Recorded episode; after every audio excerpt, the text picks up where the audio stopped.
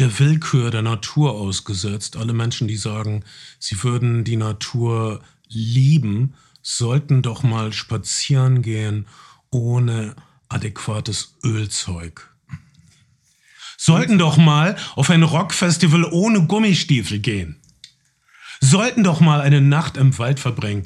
Nein, ihr bleibt lieber dort, wo ihr seid. Ihr macht alles ganz richtig.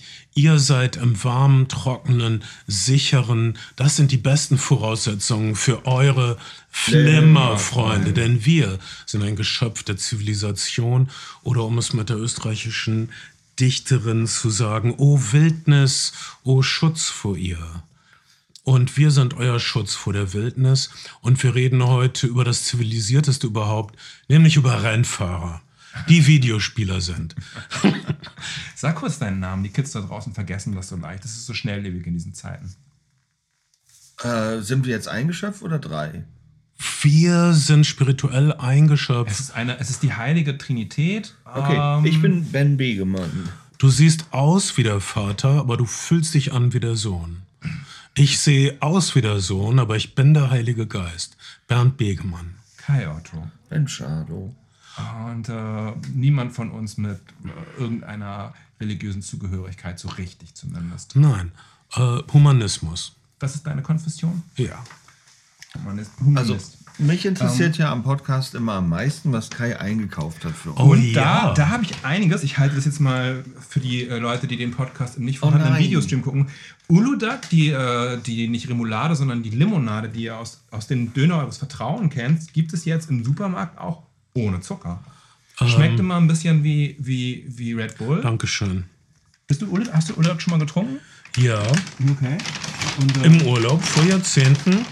Ich traue der Sache nichts zu. Ich kann das nicht trinken, danke. Was? Du kannst Okay, das. warte. das- Ben lehnt Ich habe ab. ich hab, äh, hab noch eine, eine, eine, eine Fritz Cola Super Zero für Leute, die Ja. bei Uludag die. Äh, Aber jetzt hast du doch bestimmt für dich gekauft. Nein, ich habe davon drei Stück gekauft. Ich habe Ach so, die würde ich nehmen. hier ist, hier ist die Sache. Ich habe erst die Fritz Cola gekauft und habe dann in der Kühlung an der Kasse gesehen, dass es Uludag ohne Zucker gibt und gedacht, what the äh, und so weiter. Das, äh, das sollte gekauft werden. Wow. Und dann habe ich ja ein immer mal wieder gut platziertes Duplo-Produkt, was es so in ähnlichen Varianten auch ähm, von anderen Ferrero-Produkten gibt. Ähm, Duplo Schocknut. Chocknut. Du hast also ein cremiges Schokokügelchen, was eine ganze Haselnuss umhüllt. Es erinnert an ein äh, dementsprechendes äh, Kinderprodukt. OMG ist das. Ja. Und du, du, du hast gerade schon einen Schluck Uludag und du warst ein bisschen schockiert. Es ist eine Menge. Es ist eine Menge, was da passiert. Es Mach ist ich auch mal, mach ich auch mal. ähm, Ben hat sich ferngehalten. Ich nehme dieses, ich habe, okay, ich habe nicht wirklich Lust, mein Uludag Gasos zu trinken, aber Come ich, on! ich lasse mich breitschlagen, um die türkische Community zu supporten und weil ich auf der Straße auch oft mit einem Türken verwechselt werde. Mit welchem? Mit dem Türken. Ich sehe aus wie der Türke schlechthin. Danke sehr. Ähm, ist mir in der Tat schon mehrmals passiert, dass ich türkisch angesprochen wurde. Oh, danke für das Duplo Schocknut. Und dann sowas sagen musste wie, oh, sie halten mich für einen Türken, das empfinde ich als Ehre, aber nein, ich habe leider keinen Anteil in ihrer großartigen Kultur. Lalalala. Und dann wurden die richtig sauer. Und so, von wegen, als ob ich die, euch unsere Kultur verraten hätte. Und, aber es ist einfach nur, dass ich etwas mediterran aussehe von Zeit zu Zeit. Also, da, ich rede nur so viel, weil ich das nicht trinken möchte. Ich tue es trotzdem. on. Prost. Was ist da los? Oh, okay. Scheiße.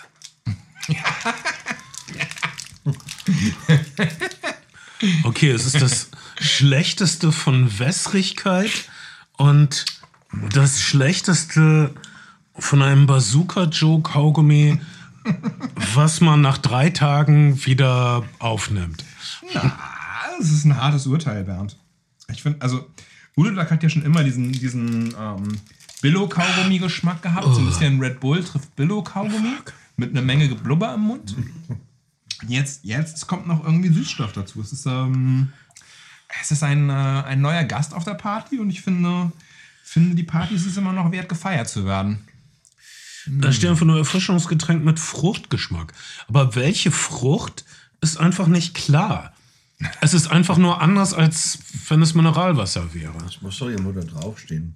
Das ist Zitronensäure. Nee, Zitronensäure, aber es schmeckt nicht nach Zitrone. Zitronensäure ist immer. Zitronensäure ist auch in Cola. Und man würde ja nicht sagen, Coca-Cola wäre ein Erfrischungsgetränk mit Fruchtgeschmack. Ich danke dir sehr für diese Erfahrung, Kai, aber ich muss jetzt folgendes hartes Urteil über Ulo Gasos fällen. Und zwar, ähm, es ist sinnlos. Und das Nein. ist. Ähm, Du es trinkst doch auch Dr. Pepper Zero. aber das, das, das schmeckt nach Sachen. Ja. Ähm, das hat auch einen bauchigen. Das hier ist ja, das ist ja gar kein Körper.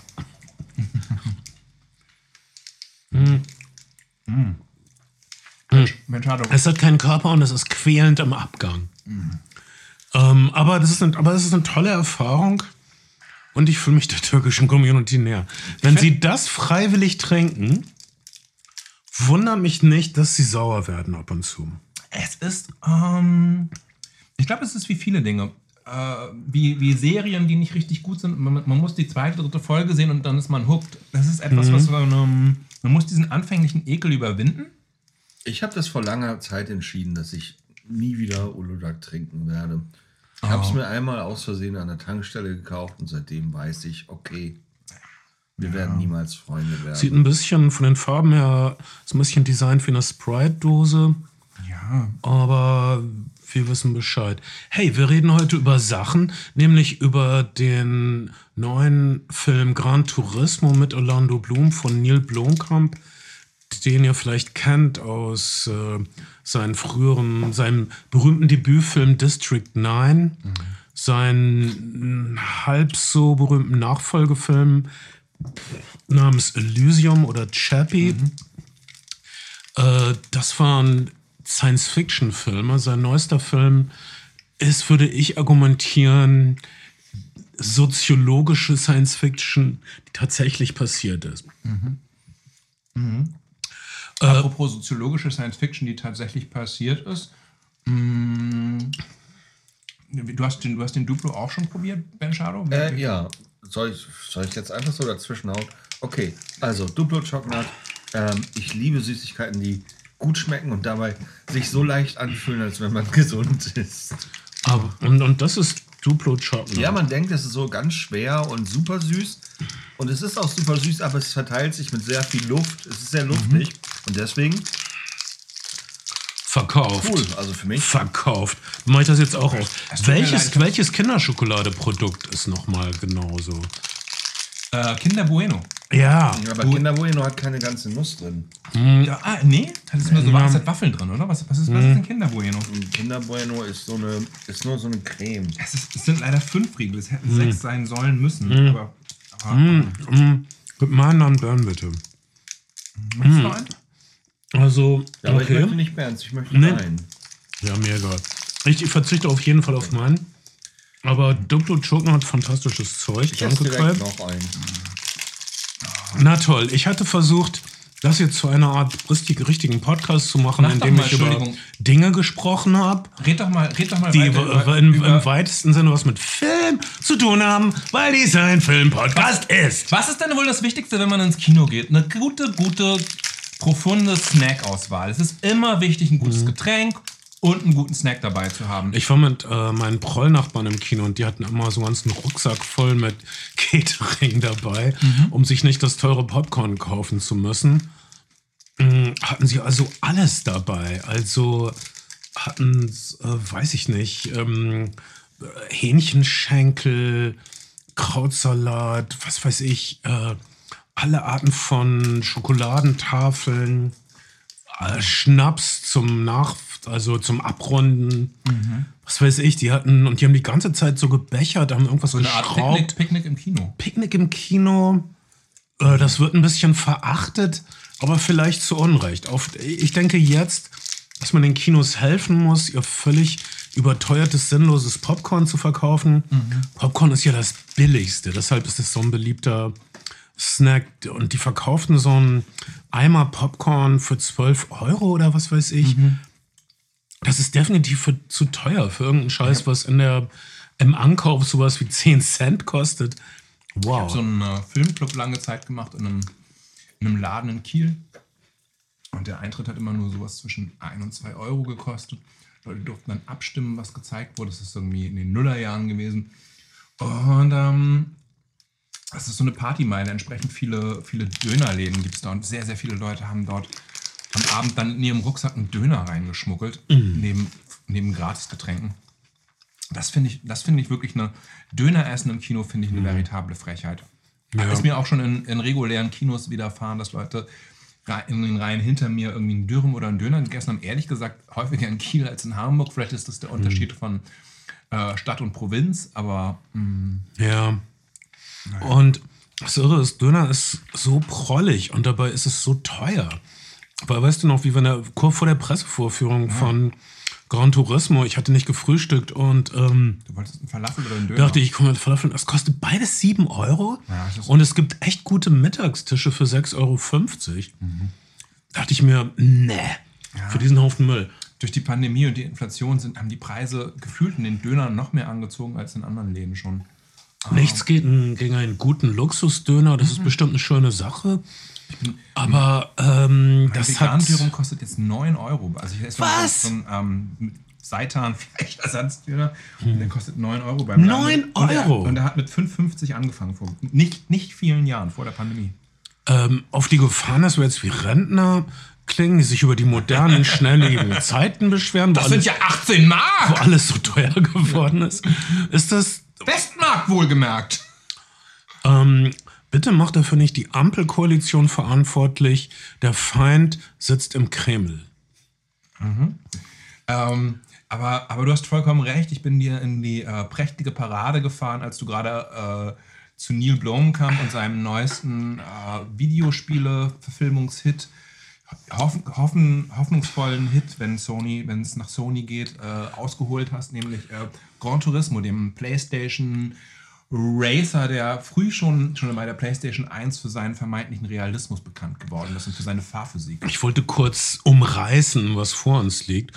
Auch damit ich mich selbst drauf freuen kann, weil ich freue mich immer, äh, mit euch über Dinge zu sprechen. Weil erst wenn ich mit euch drüber spreche, habe ich das Gefühl, dass ich sie wirklich erlebt habe. Deshalb brauche ich diesen Podcast mehr als irgendjemand sonst. Wir reden über zwei Filme, die im weitesten Sinne mit China und Asien zu tun haben.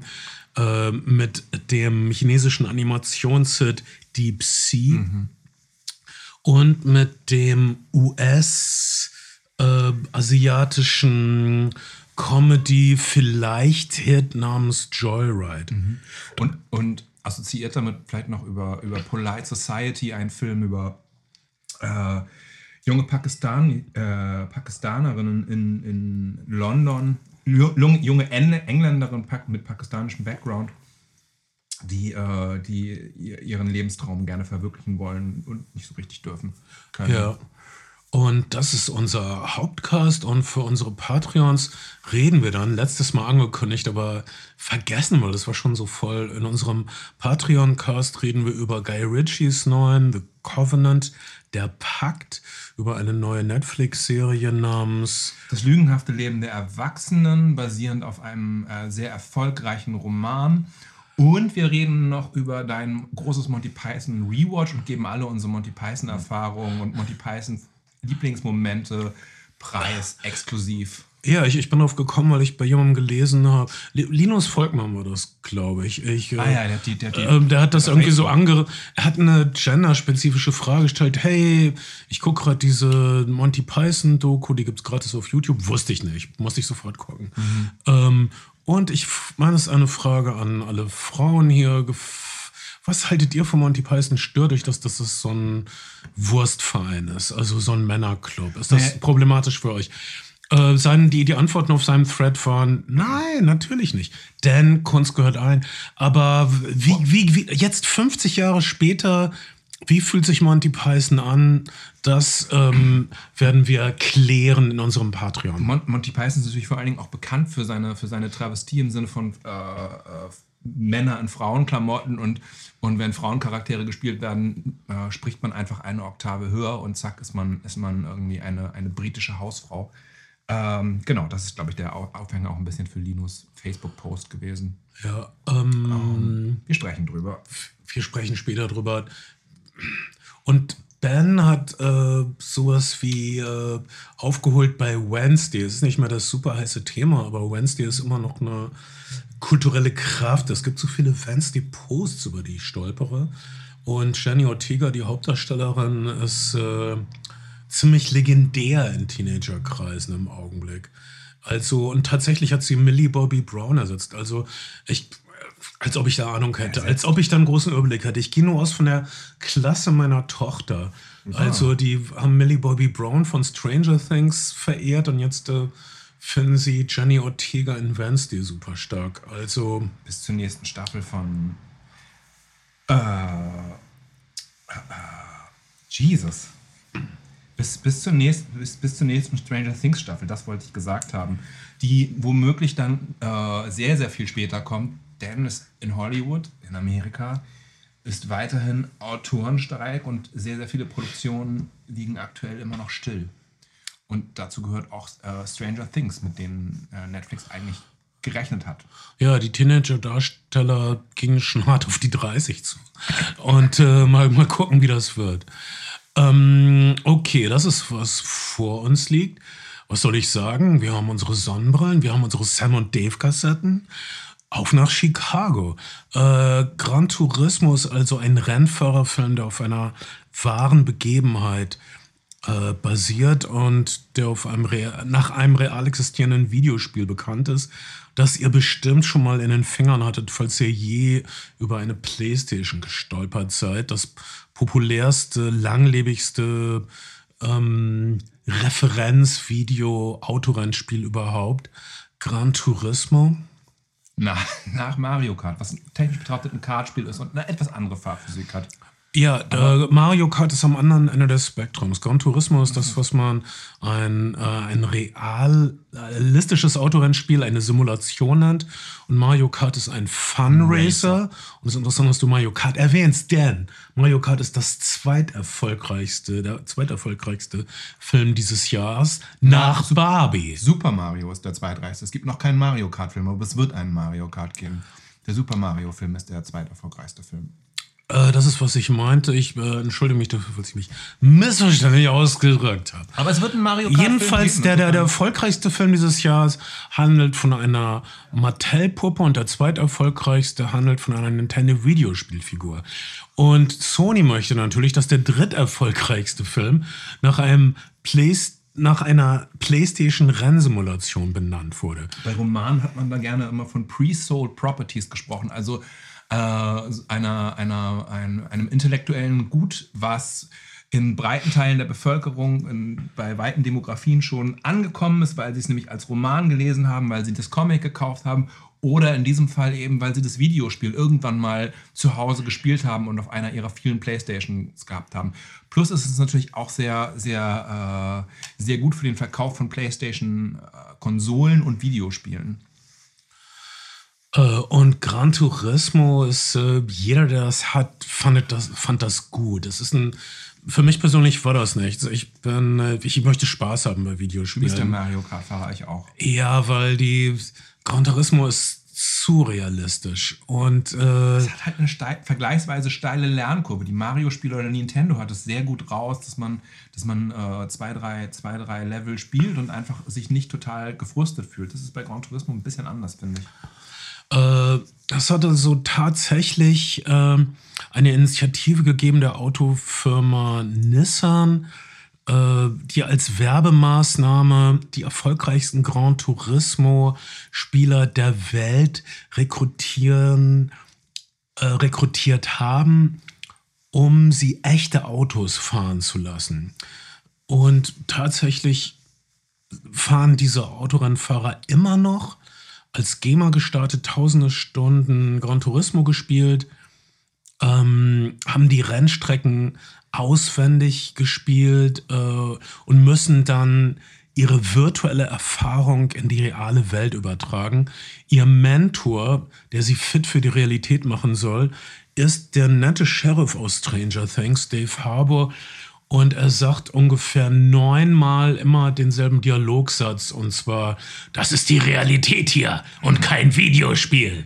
Oder, na, das ist was anderes, als mit dem Joystick zu fahren, was? Das ist die Realität hier. Oder, in einem Videospiel kannst du einfach auf Reset drücken, aber hier auf der echten Strecke stirbst du. Und dann werde ich erfahren, dass der Typ sagt, ich hab's ja verstanden. Ich hab's verstanden, lass mich in Ruhe. Aber ja. das, das, das sagt niemand. Wir haben einen jungen Helden namens Jan. Der, der ähm, äh, in einer englischen Mittelklassefamilie aufwächst. Sein Vater arbeitet mittlerweile für die Eisenbahn als Rangierer, ist mal semi-erfolgreicher Fußballer gewesen. Sein jüngerer Bruder versucht in die äh, Fußstapfen des Vaters zu treten und eine Profifußballerkarriere anzustreben.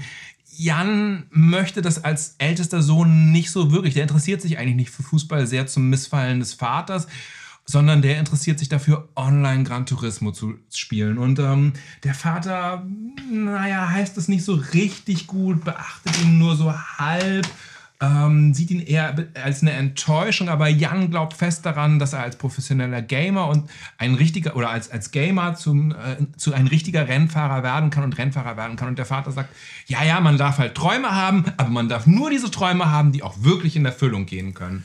Es sind, äh, das muss man leider sagen, die familiären Konflikte kennen wir aus tausend anderen mhm. Sportfilmen, aus tausend anderen Coming-of-Age-Filmen es werden im Laufe dieses Films so ziemlich alle Sportfilm-Klischees bedient, die man haben kann. Mhm. Es gibt einen All is Lost-Moment.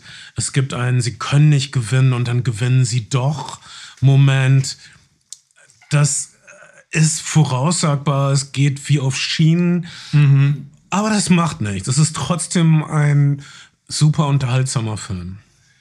Ähm, ja, du, du, hast, du hast komplett recht. Ähm, es gibt also das Recruiting, die, die, einige Kids fliegen wieder raus, es gibt die ersten Rennen, er muss innerhalb von sieben Rennen seine professionelle Rennlizenz erhalten, um überhaupt als Profi-Rennfahrer starten zu dürfen. Und natürlich dauert es bis zum Spoiler-Alert siebten Rennen, bis er diese Lizenz bekommt. Ähm, der Film, der Film ähm, ist wirklich klischeebeladen. Man hat das Gefühl, die Freundin, die er die erst seine Freundin wird, nachdem er ihr lange auf Instagram gefolgt ist und dann irgendwann zu seiner, zu seiner Vertragsunterzeichnung nach Tokio äh, beordert.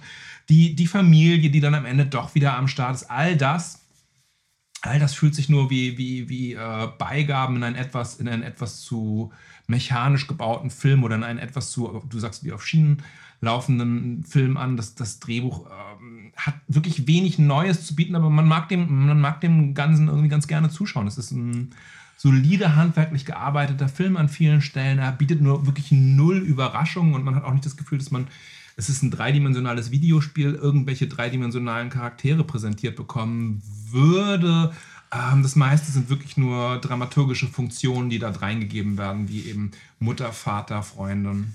Ja, ich kann das nicht. Ich kann so einen Film nicht gucken. Warum nicht? Ich finde tatsächlich, dass äh, die, die Prämisse, ein Computerspiel zu verfilmen generell schon mal eine nicht so geile Idee ist. Und wenn, wenn man dann schon weiß, dass der Film nichts zu erzählen hat, und das finde ich, weiß man einfach. Und äh, bestätigt ihr ja jetzt auch. Es ist, ich, ein Film für Jungs und junge Männer vor allen Dingen. Ich sehe nicht wirklich das. Also, Barbie hat einen Crossover-Appeal für alle Altersstufen und alle Geschlechter.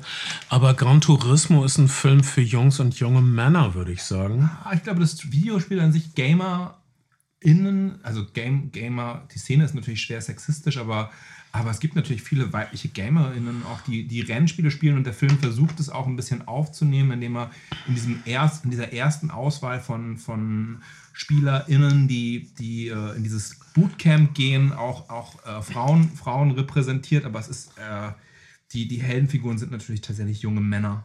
Ja, und es geht auch um Männerbeziehungen, es geht um die Vater-Sohn-Beziehung äh, die, die Familie, hey, Wiedersehen mit Ginger Spice. Jerry Halliwell ist die Mutter und sieht anders aus als damals bei den Spice Girls. Da ist was gemacht worden. Hm. Und, äh, aber egal, also, das ist ein kleiner 90er hm, Jahre Pop-Kick, den man da haben kann. Äh, Jerry Halliwell, die verruchte Spice. In, den, in der Mutterrolle Wieso nicht? Und diese Vater-Sohn, dieser leichte Konflikt, also irgendwie so ein Konflikt wie Malen nach Zahlen. Die Ver Versöhnung ist auch ein bisschen Malen nach Zahlen. Und dann äh, der, das Herzstück des Films ist aber die äh, Beziehung des Mentoren, der widerwillige Renningenieur, der die jungen, unerfahrenen Gamern sprechen wir es doch aus, zu echten Männern machen soll, die in der realen Welt bestehen können. Und der, diese Figur übrigens, ähm, dem Film ist ja einiges dramaturgisch vorgehalten worden. Diese Figur übrigens ist eine, ist äh, die Orlando Bloom-Figur ist eine historisch, historische Figur bis zu einem gewissen Maß, wie, wie der Rennfahrer auch, aber dieser äh, Teamcoach ist, eine, ist von, eine von den Autoren erfundene Figur und mit der Erfindung dieser Figur einhergeht auch ein von den Autoren konstruierter Konflikt mit einem äh, Rennstall für Superreiche, in dem er vorher gearbeitet hat als gescheiterter Rennfahrer, der Le Mans nie gepackt hat, in Le Mans spektakulär in einem Unfall gescheitert ist und jetzt äh, bei superreichen Lamborghini fahrenden Millionärskindern äh, irgendwie an den Autos rumschraubt und äh, da nicht wirklich glücklich ist und dann mehr Glück findet bei unserem Working Class äh, Underdog-Rennfahrer, der eigentlich Videospieler Spieler ist. Und dieser Konflikt zwischen superreichen, verwöhnten Kids und vermeintlich echten Rennfahrern und, und, und den, den Emporkömmlingen aus der Videospieleszene ist, ist das, was den Film auch über weite, über weite Strecken trägt und was als Motor dieses Films funktioniert.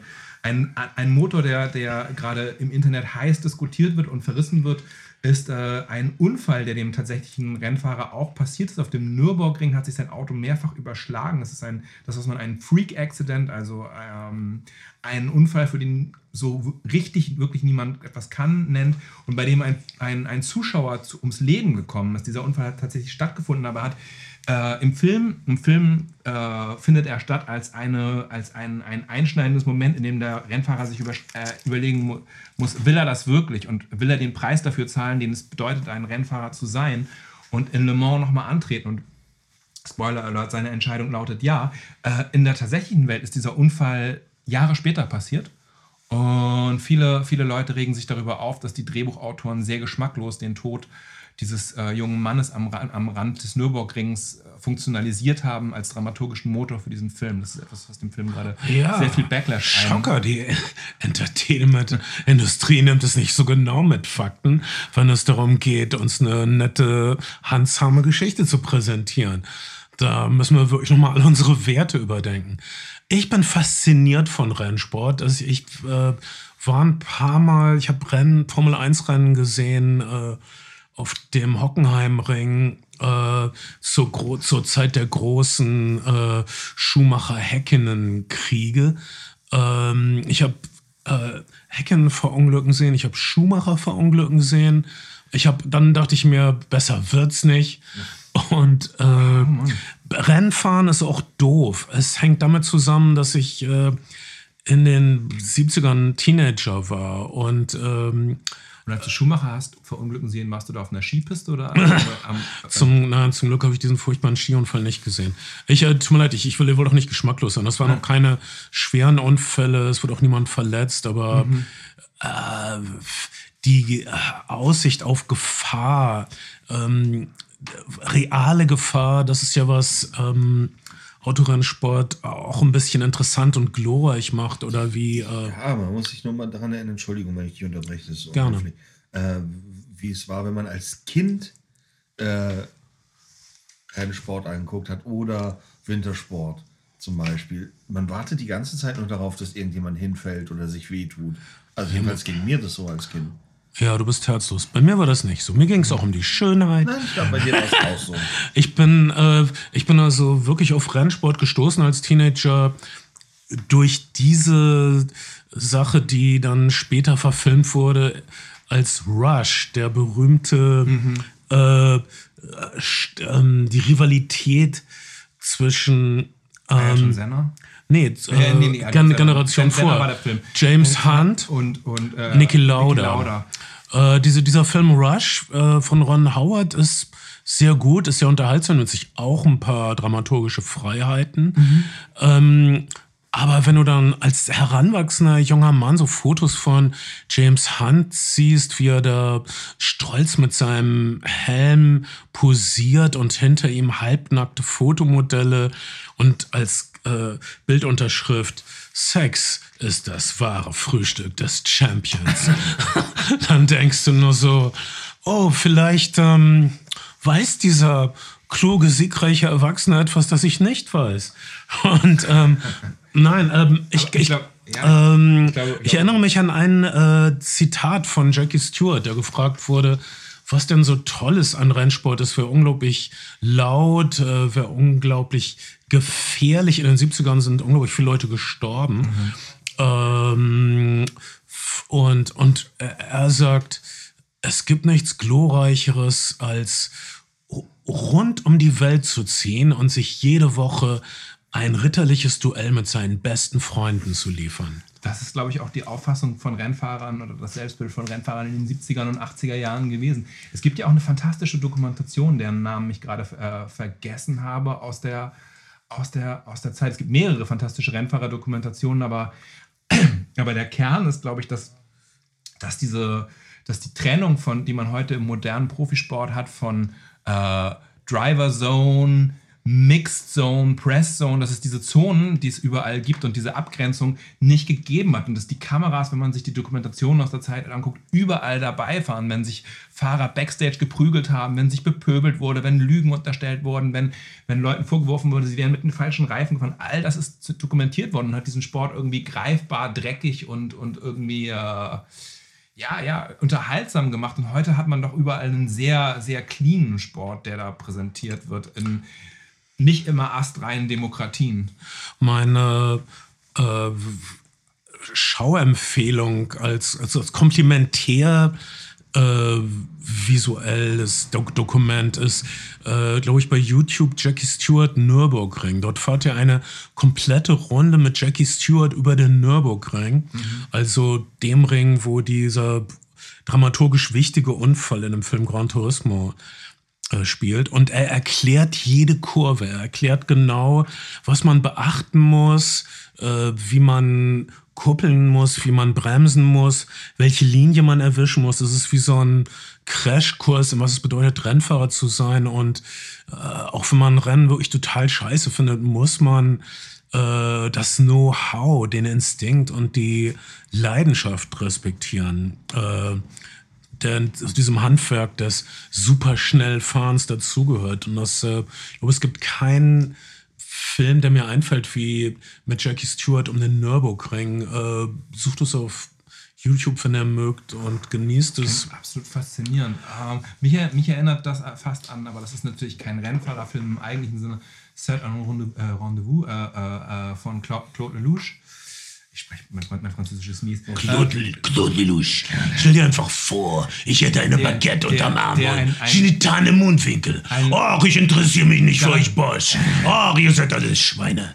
der, der, äh, der ein, ein äh, der äh, zu einem Rendezvous in einem Ferrari an, in, in den frühen Morgenstunden in Paris fährt und über rote Ampeln hinweg einfach in einem One-Take in zu großen Teilen nicht abgesperrten Straßen mit einem Ferrari in Höchstgeschwindigkeit durch Paris fährt. Es ist ein absolut faszinierender Film. Ich musste da gerade dann denken, weil er mit einem, einem dieser glattgeleckten äh, Formel-1-Rennfahrer, vielleicht Nico Rosberg oder so, ähm, gerade geremaked wurde in Monaco, auch mit einem Ferrari. Ähm, Ist aber das natürlich ein, Gun, äh, ein One-Take 90 Minuten oder wie lang? der Lelouch-Film? Ja. Der Lelouch-Film ist 10 Minuten, 9 Minuten. Gibt es bestimmt auch bei YouTube. Das ist, das ist Paris in den 70ern, wie man sich wünscht. Jemand steigt in einen Ferrari und fährt in Höchstgeschwindigkeit durch das äh, Paris zum Sonnenaufgang und Geil. nimmt jede rote Ampel, ignoriert einfach alles. Es ist schrecklich. Äh, es ist und- schrecklich, aber es aber ist- es ist aber- asozial, aber das möchte ich sofort sehen. Wie, wie heißt der? S- äh, C'est un Rendezvous. Äh, es ist ein Rendezvous. Ah, c'est un Rendezvous. Oh, geil. Genau. Möchte ich sehen, das ist irgendwie romantisch und asozial. Ist es. Das können die Französen am besten. Es ist, ein, äh, es ist auf jeden Fall ein, ein, ein, ein, ein, ein bisschen ein Macho-Film natürlich und ein, ein, ein ähm, wie sagt man, jemand hat Benzin im Blut-Film. Äh, also, wo du sagst One Take, äh, stilistisch ist dieser Film von Neil Blomkamp nicht besonders. Also du hast unglaublich viele Schnitte. Die hat diese eine Lieblingsdrohnenfahrt, nämlich von schräg vorne einmal das ganze Feld lang. Äh, du kannst den Rennen ungefähr folgen, was ich ihm zugute halte. Ähm, Ja, es, es, gibt kaum eine Sequenz, wo du das Gefühl hast, das ist wirklich eine zusammenhängende, mitreißende Sequenz. Die, die Rennen sind ziemlich verhackstückt. also äh, der, der, der vermeintlich heiße Scheiß, den auch Michael Bay jetzt schon verwendet hat, sind ja das, was man FPV-Drohnen nennt, also äh, First Person. Äh, äh, Point-of-View-Drohnen, bei denen ein, ein Drohnenoperator sich so eine äh, Brille aufsetzt und diese Drohne ähm, eben in äh, Sturzflügen, Salti und ich weiß nicht was äh, fliegt. Und das ist eigentlich ein Sport gewesen, der Drohnensport, aber mittlerweile eben auch in, in der Filmindustrie angekommen und es ermöglicht eben sehr rasante Flugmanöver und hier passiert es auch. Es gibt also Sturzflüge entlang voll besetzter Tribünen über, über das Starterfeld hinweg. Man versucht es alles zu dyn- dynamisieren. Es gibt sehr viele Kameras, die stark angeschattert unter, unter die Autos montiert sind beim Dichtauffahren mit kürzeren Brennweiten. Ähm, all das übersetzt irgendwie Fahrphysik nicht so richtig zu einem, zu einem Erleben. Das, was ein guter Rennfahrerfilm ja können sollte. Wir haben ja gerade darüber gesprochen, über, über Filme, die, die, die irgendwie prägend gewesen sind. Du hast den John Frankenheimer Film Grand Prix gerade noch genannt. Ich muss an Bullet denken, der natürlich kein Rennfahrerfilm per se ist, aber der einer der ersten Filme ist, der so eine Art Fahrphysik spürbar gemacht hat und so, ein, so eine Art Verfolgungsjagderlebnis irgendwie und die, die, die, die Manöver äh, äh, irgendwie übersetzt hat in eine, in eine kinetische Bildsprache. Und das gelingt dem Film nicht so richtig. Ja, äh, der, die Stärken des Films sind, äh, ist im Grunde meiner Meinung nach, wird der Film gerettet und emotional verankert von Dave Harbour, dem, nochmal dem netten Sheriff aus Stranger Things, als widerwilligen Mentor dieses, besonders dieses einen jungen Mannes, äh, dieser gruffige Außenseiter, der sich nochmal aufrafft und der in einer Welt, wo alle längst äh, iPods haben, hört der Classic Rock über seinen Sony Walkman mit Batterien auf Kassette. Er hört, also zweimal kommt Paranoid von Black Sabbath hier kom komplett. Also komplett dasselbe Lied, zweimal. Und dann hört er Search Und and Des- Warpix auch noch, Ja. von der, vom gleichen Black Sabbath Album. Genau. Er hört ähm, das und er Iggy hört. Iggy and the Stooges Search and Destroy.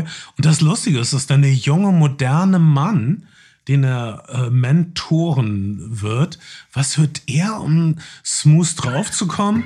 Er hört die Klarinettenlegende Kenny G und er hört Enya, Enya. um zu chillen vor einem Weil Rennen. Enya, glaube ich, das Kenny G-Stück gesampelt hat. Äh, okay. Ist, glaube ich, ich, ich glaube, es ist im Original kann, das, das kann, kann alles sein. Das lehne ich jetzt nicht ab. Ähm, also das ist lustig. Und äh, über die Musik, ihre Liebe zur Musik und wie sie versuchen, dann ähm, die Musik des jeweils anderen zu verstehen. Äh, das, ist, das ist eine süße kleine Geschichte. Mein abschließendes Urteil über Gran Turismo ist, wenn man sich für Rennfahrfilme interessiert oder für Videospiele oder, oder für, für diese, im Grunde ist es eine, ein verrücktes Phänomen dieser Zeit. Also, dass Dinge aus der virtuellen Welt in die echte Welt, IRL, äh, transportiert werden. Ähm, es ist ein ordentlicher kleiner Film. Er ist visuell nicht herausragend.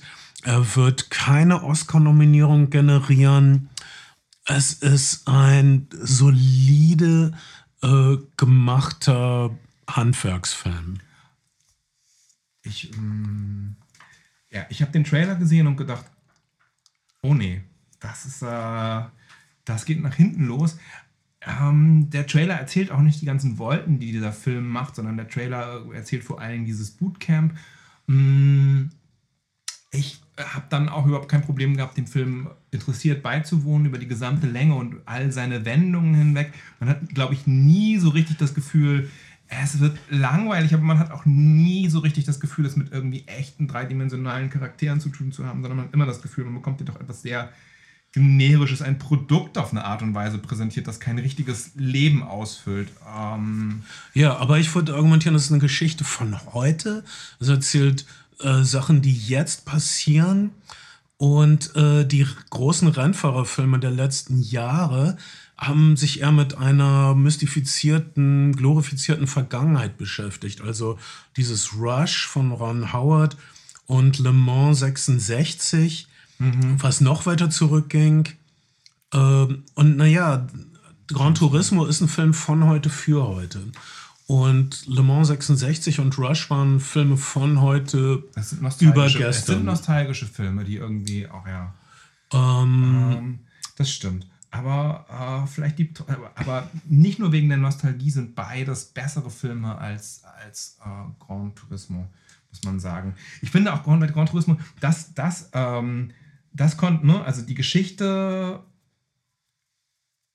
spielt nicht 2023, aber wir bekommen irgendwie so sowas zwischen PlayStation 4 und PlayStation 5 vorgesetzt. Also es ist so, es ist eine wahre Begebenheit, aber wir wollen trotzdem unsere neueste Hardware zeigen und was für eine geile Grafik-Engine unsere neue PlayStation hat. Das fand, also, aber naja, also ich finde es ist auch, weil du sagst, es ist ein Film von heute, er ist irgendwie seltsam zeitlos, weil wir sehen am Anfang auch so äh, äh, Autos an, von Anfang der 2000er. Ich, ähm, genau, ich, ähm, ich konnte den dann so zeitlich nie einordnen, was passiert eigentlich gerade. Es, es passiert auch keine, also wir sehen auch nie irgendwie, es ist das Jahr 2020 so.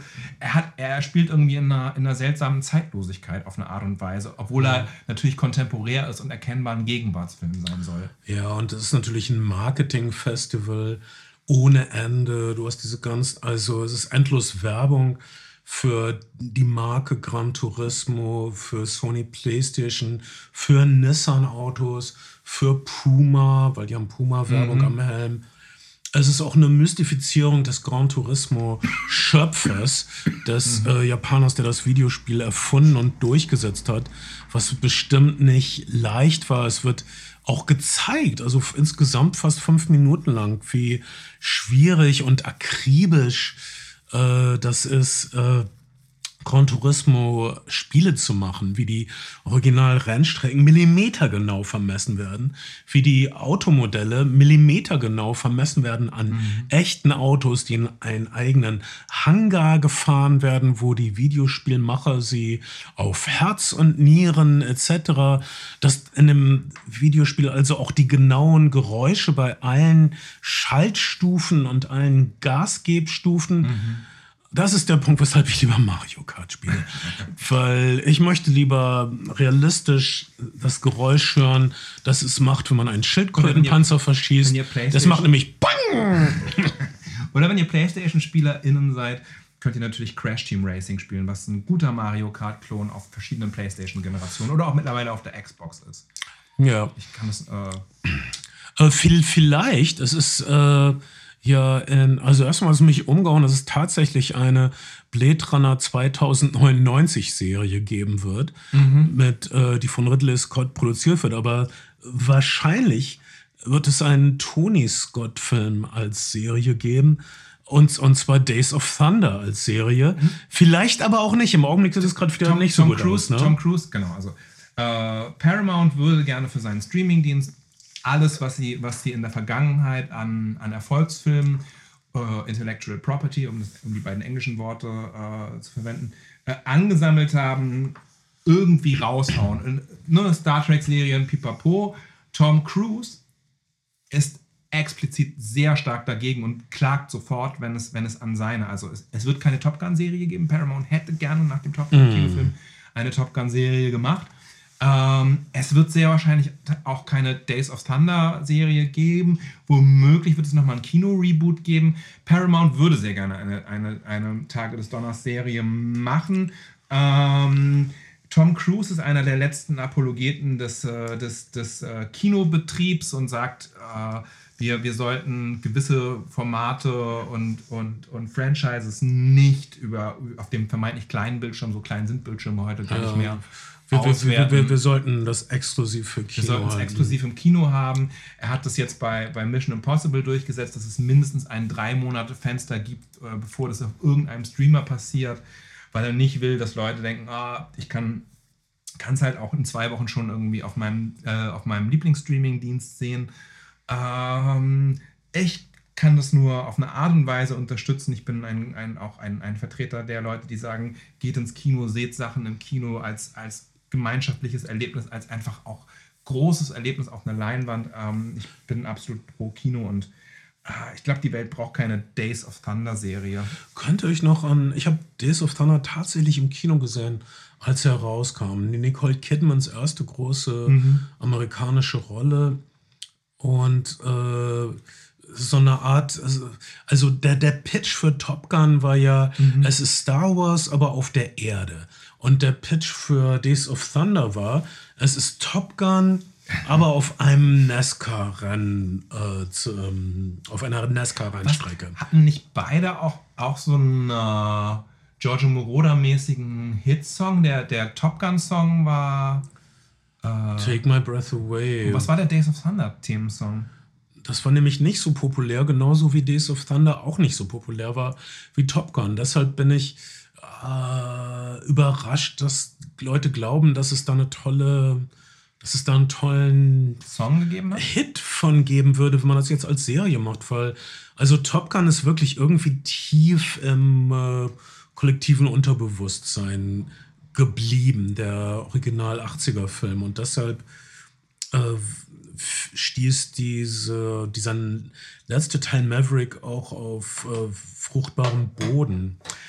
Aber, aber Days of Thunder, der Film, war nur, Leute mögen Rennsportfilme nicht so sehr, ist meine Days of Meinung. Thunder war doch auch ein, ein, ein, ein das war damals dieses Don Simpson, Jerry Bruckheimer Duo, das nicht falsch liegen konnte. Über Don Simpson kommen jetzt auch die schlimmsten Dinge, also nicht er- erst jetzt, aber über die letzten Jahre nach seinem Tod und äh, heraus, wie er Menschen behandelt hat, wie er vor allen Dingen Frauen behandelt hat. Die, das kann man nicht nur auf seinen massiven Drogenkonsum schieben, also offensichtlich ein, ein soziopathisches Arschloch, aber, ähm, aber es war schon einfach ein großer Hit, wenn ich, also wenn ich mich, wenn ich so, äh, äh, erinnere das sozusagen, äh, so, das war, äh, Pop, Popkultur hatte einfach einen längeren Nachklang zu der Zeit und ich erinnere auf jeden Fall, dass es in vielen Jugendmarker-Zeitschriften der Zeit immer noch sehr lange Days of Thunder Poster gegeben hat, dass das in meiner, in meiner Videothek sehr lange in, im, im Aushang hing. Days of Thunder war ein Hit, aber es blieb unter den Erwartungen. Okay. Es war als grob geschätzt ungefähr halb so groß wie Top Gun. Was immer noch sehr groß ist, aber unter den Erwartungen. E egal. Jedenfalls ähm, Days of Thunder halt der Tony Scott-Stil. Auch extrem viele Schnitte, äh, unglaublich bunt für die späten 80er, selbst für die bunten 80er war es extrem koksig, ähm, extrem flashy. Ja. Ich, also, ich kann nur sagen, für mich die beste, das, das beste Filmerlebnis, was ähm, äh, Rennen, Autorennen betrifft, ist tatsächlich John Frankenheimers Film Grand Prix, der, der, der erste große Rennsportfilm, in den wirklich viel Geld gesteckt wurde. Äh, aber da nur die Rennsport-Sequenzen. Äh, er zum Beispiel hat eine unglaublich äh, kinetische Art gefunden, Geschwindigkeit spürbar zu machen. Also in Interviews hat er gesagt, äh, das war so schwer. Äh, diese Autos sind so schnell, aber das übersetzte sich nicht auf Film. Und seine Hauptwaffe war, nach, nach vielen Versuchen, einfach äh, Kameras in einer bestimmten Position am Chassis zu befestigen, ohne irgendwelche Dämpfung. Und die Kamera einfach jeden Ruckler der Piste mitmachen zu lassen. Auf, äh, es wurde damals, glaube ich, tatsächlich CinemaScope 70 mm, Ja, ja. super großes Format. Super große Kameras. Und äh, zu einer Zeit, wo die, wo die. Rennstrecken scheiße waren, wo die Rennstrecken wirklich lebensgefährlich waren, wo Mhm. es keine Pufferzonen gab oder ähm, Die- dämpfende Reifenstapler oder so. Du machst einen Fahrfehler, du knallst in eine Wand, es gibt eine Explosion, du bist tot. So war das. Die Rennstrecken selbst waren hatten Risse, waren ruckelig, hatten Löcher teilweise. Du wusstest, in der Nordkurve ist dieses Loch, da muss ich äh, nach rechts rüberziehen. Hoffentlich ist da keiner zu der Zeit. Ähm, die, diese Dramaturgie, diese Angst vor der Strecke ist wirklich gut eingefangen in John Frankenheimers Film Grand Prix. Ich glaube, die Rennen äh, gibt es auf YouTube. Es Äh, gibt vor allen Dingen auch die bekannten, also die, diese, die Splitscreen-Titelsequenz des Films ist super ikonisch. Das ist vielleicht eine der ikonischsten, ikonischsten äh, äh, äh, Filmsequenzen überhaupt, Eröffnungssequenzen überhaupt. Ja, äh, wenn ihr jetzt irgendwie den Rennfahrgeschwindigkeitskick habt, ähm, gebt euch das, gebt euch Jackie Stewart auf dem Nürburgring und gebt euch äh, C'est un Rendezvous von Claude Ja. Lelouch. Und äh, auch eine, John Frankenheimer Empfehlung ist bestimmt noch, John Frankenheimer ist ja nicht zuletzt deswegen für den Film überhaupt noch genommen worden. Aus seinem Spätwerk finde ich Ronan auch noch einen sehr soliden Film. Es ist kein, Ah, ja. kein brillanter Erzählfilm, aber es ist ein Film, der sehr gute Fahrkinetik hat. Fantast, eine der besten Autoverfolgungsjagden jemals. Auch übrigens, jetzt ist William Friedkin gestorben, die Autoverfolgungsjagd. French Äh, French Connection, die Auto äh, U-Bahn-Verfolgungsjagd ist toll, aber auch äh, in Leben und Sterben in LA gibt es eine unglaublich gute Durch, die, durch diese. Kanäle. Ja. Das ist Leben und Sonst Leben und Sterben lassen es ist ein düsterer Film, also vor allen Dingen menschlich und emotional sehr, sehr dunkler Film. Das stimmt. Ich äh, habe mich sehr gewundert, weil der Film, äh, wenn ich das richtig erinnere, beginnt, glaube ich, damit, dass äh, jemand als Bodyguard arbeitet und dann ist ein äh, arabischer Terrorist, der auf dieses Dach des Hotels steigt und sich mit Alua Akbar in den 80er Jahren schon in die Luft sprengt. Und man denkt so, hä? Dieser ganze islamische Terrorismus-Diskurs ist doch irgendwie viel später und man hat das Gefühl, dass das ist da schon sehr, sehr präsent, auch nur, wenn es auch nur der Aufhänger für diesen Film ist. Aber ähm, Ja, naja, wir müssen uns klar machen, dass äh, Isla islamistischer Terrorismus gehört uns nicht. Das gab es schon immer. Sei- Seit es Bomben gibt, gibt es islamistischen Terrorismus. Äh, okay, und mh, naja, das ist unsere kleine spontane Liste von äh, interessanten äh, zugänglichen. Es gibt wahrscheinlich irgendwo auf der Welt einen fantastischen indonesischen Autorennfilm, den ich nicht kenne. Davon gehe ich immer aus. Da, das, Absolut. da, das sind die Sachen, die mir, über die ich gestolpert bin, von denen ich sehr viele weiß. schlechte Hal Roach äh, Rennfahrerfilme. Ich habe kürzlich äh, vor einigen Jahren nochmal Jackie Chan's Thunderbolt gesehen aus den 90ern. Das ist der Jackie Chan Rennfahrerfilm. Der sieht wirklich, die haben das gemacht, was man Undercranken nennt, also mit weniger Bildern pro Sekunde belichtet und ist dann äh, schneller gemacht. gleicher, genau, das sieht das sieht wirklich, wirklich sehr rucklig aus und das ist, das, das ist ein Beispiel dafür, wie man, wie man einen Rennfahrerfilm nicht machen will, obwohl Jackie Chan eigentlich ein, zu der Zeit noch ein gutes Händchen für Action gehabt hat. Ähm, Thunderbolt von 1995, ähm, keine Empfehlung. Ähm, vielleicht ganz kurz, ähm, weil es äh, ein bisschen daran anschließt, äh, Polite Society ist ein Film, der jetzt auch gerade in die Kinos kommt. Ähm, von, ich muss das kurz nachlesen, weil es eine ähm, äh, Nida Mansour, einer, einer Filmemacherin, ähm, die zuvor eine, eine Serie gemacht hat, die heißt We Are, We Are Lady Parts, die kann man bei Disney Plus sehen. Es geht um eine muslimische Mädels-Punk-Band im, im, im glaub, äh, London der Gegenwart. Es ist eine sehr heiterer, sehr heitere, tolle Serie. Die hat einen Film gemacht über zwei Schwestern mit äh, pakistanischem Background die in, in London aufwachsen. Die jüngere Schwester möchte gerne Stuntfrau werden und die ältere möchte Kunst an der Kunstakademie studieren. Ähm, der Film beginnt damit, dass die Eltern beiden eigentlich klar machen, dass das keine, keine, keine, keine Berufswahl ist für, für Leute, die ihren Background haben und dass man das Für, eher für zweite Generation Migranten. Genau, sondern dass man doch mal was Solides und dass man auch gucken muss, wen man heiratet und so. Und sie sind, sie sind selber auch sehr, mh, sind selber sehr, sehr äh, statusbewusst und wollen gerne, dass die Töchter nach oben heiraten. Ähm, die jüngere Tochter, Tochter sieht es überhaupt nicht ein. Die ältere Tochter bekommt so eine, so eine Krise von, ich bin gar keine Künstlerin, meine Kunst ist nichts wert und zerstört ihre Kunst. Und, äh, und lernt einen, einen, einen attraktiven Schönling aus besserem Hause kennen, der, naja, im wahrsten Sinne des Mordes ein Muttersöhnchen ist. Und, ähm, und das ist die Prämisse. Und es, ähm, sie will diesen, diesen, dieses Muttersöhnchen dann heiraten, aber die jüngere Tochter deckt eine Verschwörung auf, nämlich die, äh, die Mutter möchte sich selbst klonen äh, im Uterus der Frau des Sohnes und dafür haben sie so genetische Tests gemacht bei auf einer Party, bei allen Frauen, die auf dieser Party erscheinen und ein geheimes Labor angelegt. Der, äh, der Typ, den sie heiratet, ist nämlich zufällig auch noch äh, Fertilitätsprofessor, Doktor, Chirurg, Spezialist, Mediziner, der Frauen, die keine Kinder haben können, zu, zu, zu ihrem Kinderwunsch verhilft.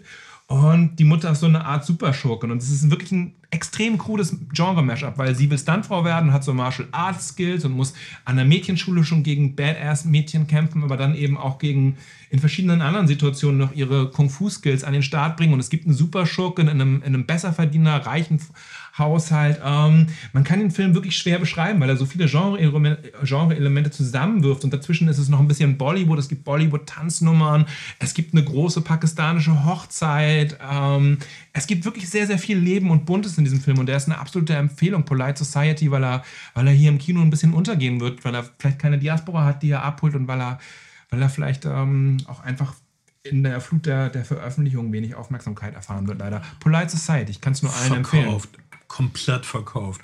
Das, das möchte ich sehen. Und äh, klingt doch sowas wie ein äh, scharfer Kommentar zu, äh, zu der Selbstbezogenheit arrivierter Migranten. Also die, die, die, also das, die, die, die Geschichte spricht für sich selbst. Also die arrivierten Migranten wollen immer nur sich selbst reproduzieren und äh, haben nicht wirklich Interesse daran, dass sich die zweite und dritte Generation eigenständig entwickelt nach neuen Werten, äh, nach verbesserten äh, Entwürfen. Es ist, ja, es ist auf jeden Fall eine ödipale Geschichte. Ähm, es ist vor allen Dingen, glaube ich, eine Geschichte, die, die ähm, in einem, einem britisch produzierten Film Leuten, Leuten die, das eine, die, die, die Bühne gibt, die man sonst halt nicht als Hauptrollen in, in, in Spielfilmen und Actionfilmen und in Heldenrollen sieht und ähm, die irgendwie mit vielen Versatzstücken aus der, aus der mitgebrachten Kultur spielt, aber eben auch vielen westlichen Versatzstücken. Es ist wirklich ein, ähm, ein, ein, ein Pastichefilm auf, auf die beste Art und Weise und es ist verglichen mit Grand Turismo merkt man eben, wie, wie lebendig und authentisch man auch ein Milieu zeichnen kann. Ähm, und nicht nur wie, wie generisch, also dagegen wirkt Grand Turismo einfach absolut generisch ähm, und, und leblos. Und das ist ähm, ein bunter, ein, ein Film, wie ihr ihn auf jeden Fall sonst nicht sehen werdet. Ja, ich glaube, das Oder muss aber bei Rennfahrerfilmen so sein. Rennfahrer, nein, ja, Rennfahrerfilme müssen abseits der Strecke leblos sein, damit die Strecke super. Obwohl ich finde, Ron Howard hat das ein bisschen vermieden in Rush und äh, James Mangold in Le Mans 66 auch. Ja. Also, Rush ist ein bisschen hölzern über einige Stecken, aber Niki Lauda ist vielleicht auch einfach als Charakter ein bisschen hölzern gewesen. No. Ich, no, ich, ich würde den Film verteidigen.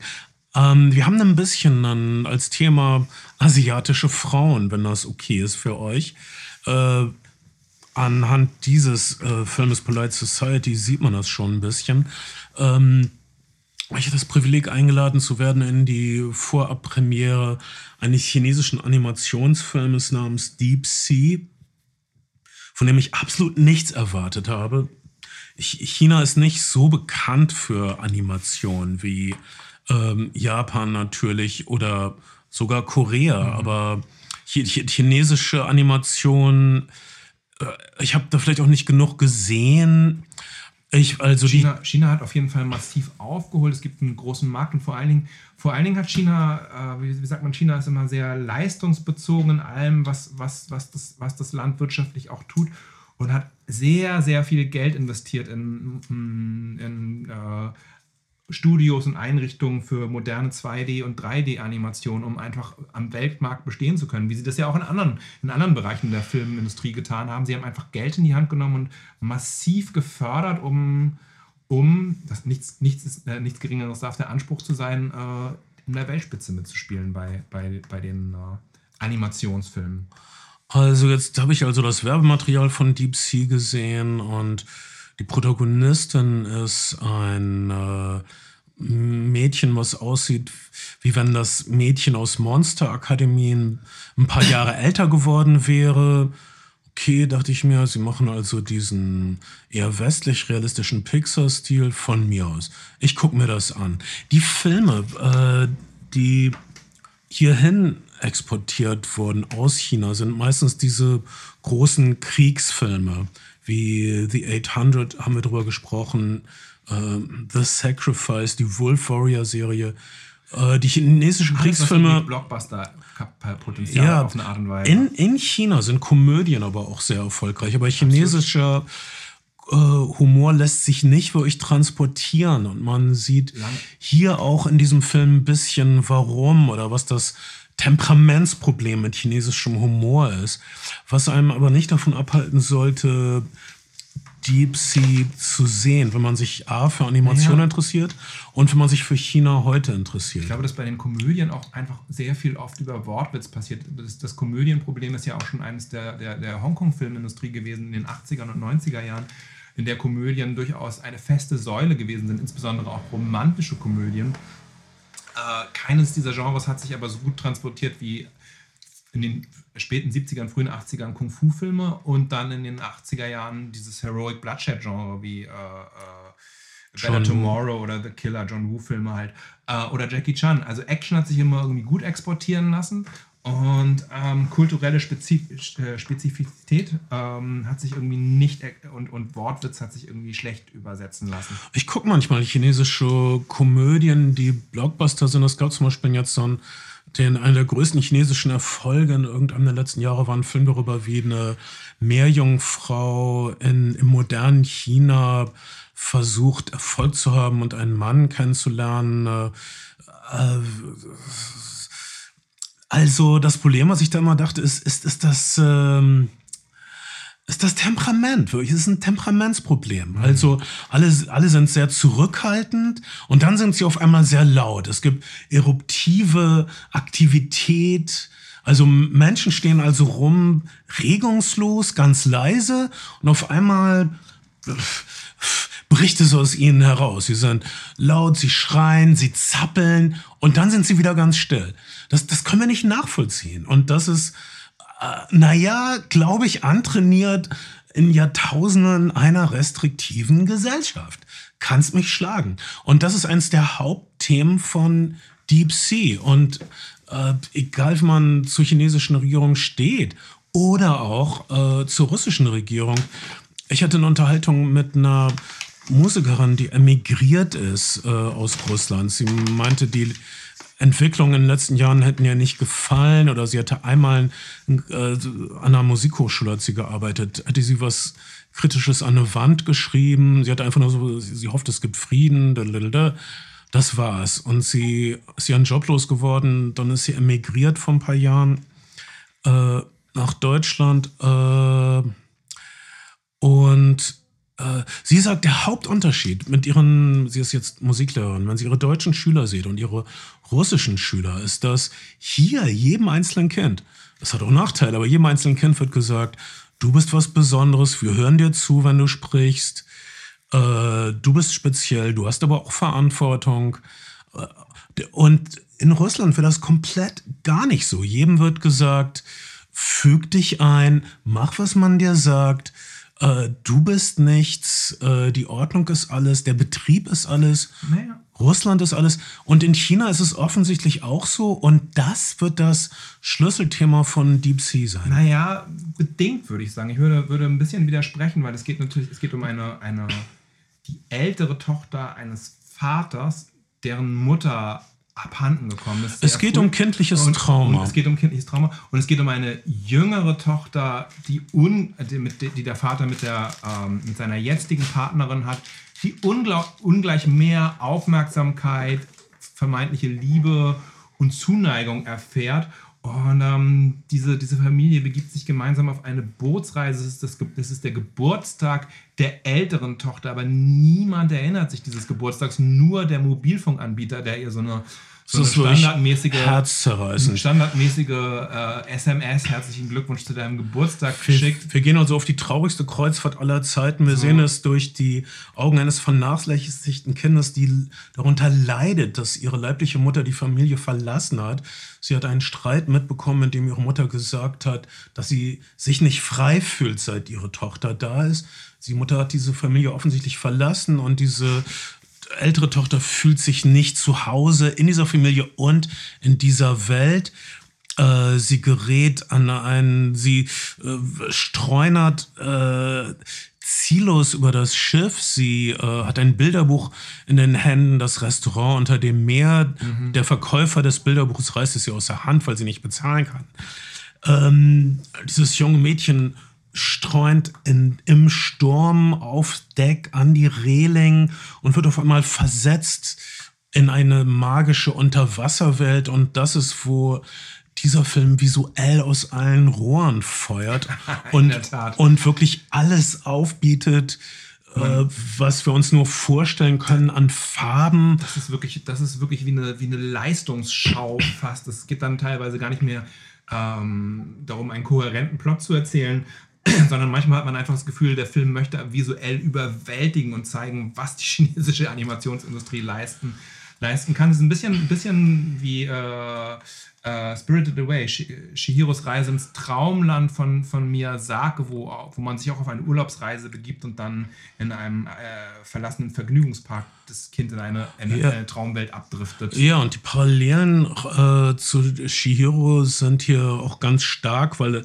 wir kriegen also den Betrieb dieses Unterwasserrestaurants vorgeführt und dieses Mädchen muss versuchen, sich in den Betrieb einzufügen, genau wie Shihiro. Sie bekommt eine Aufgabe, die sie irgendwie überfordert, umgeben von seltsamen Wesen und sie muss sich äh, behaupten, äh, soweit das Shihiro-Element. Aber was das Spezielle an Deep Sea ist, ist die ihre Beziehung zu dem Chefkoch, mhm. Leiter, Besitzer dieses Unterwasserrestaurants, eine seltsame Gestalt namens Nenche. Und da sehe ich auch große Schwierigkeiten, den Film hier zu vermarkten. Denn dieser Nenche ist gruselig. Er ist ein bisschen wie der Joker. Er ist, ja. er ist ein bisschen wie, wie, wie der Clown aus Stephen Kings S. Ähm, und das ist nun der beste Freund des Kindes. Der Film, der, Film, der, der, die Figur ist wirklich, das ist wirklich ein eigenes Spooky. Die, die, da, da, sind irgendwie die kulturellen Referenzpunkte, hat, hatte ich genau wie du gleich. Joker und dann dachte ich, das ist doch der Clown aus Est mit irgendwie leichten Locken. Ein nicht nachvollziehbares Gummigesicht, ein völlig erratisch Aha. agierender Typ. Äh, es ist ein, denken, so ein dauerbekokster Restaurantbesitzer. Es, es, ist ein Archetyp, äh, es ist jemand, der, der, der äh, im äh, Jungschen oder Archetypus ist, äh, es ist ein Trickster, also ein ewig äh, hin und her huschelnder, planender, äh, Täuschung, Betrug, modern, planender. Modern könnte man auch sagen, er ist ein Hustler. Ja, ich sage lieber Trickster, weil das irgendwie vornehmer ist. Er ist aber auch ein Künstler und er ist derjenige, der unserer kleinen äh, Chinesin Namen vergessen, äh, helfen wird, ähm, ihr Trauma zu überwinden. Er, er, führt sie ins Herz der See, heißt das hier. Mhm. Dann gibt es noch etwas, äh, was sie bedroht, nämlich das rote Phantom. Das rote Phantom könnte das Trauma sein, könnte das Grauen der Existenz mhm. selbst sein.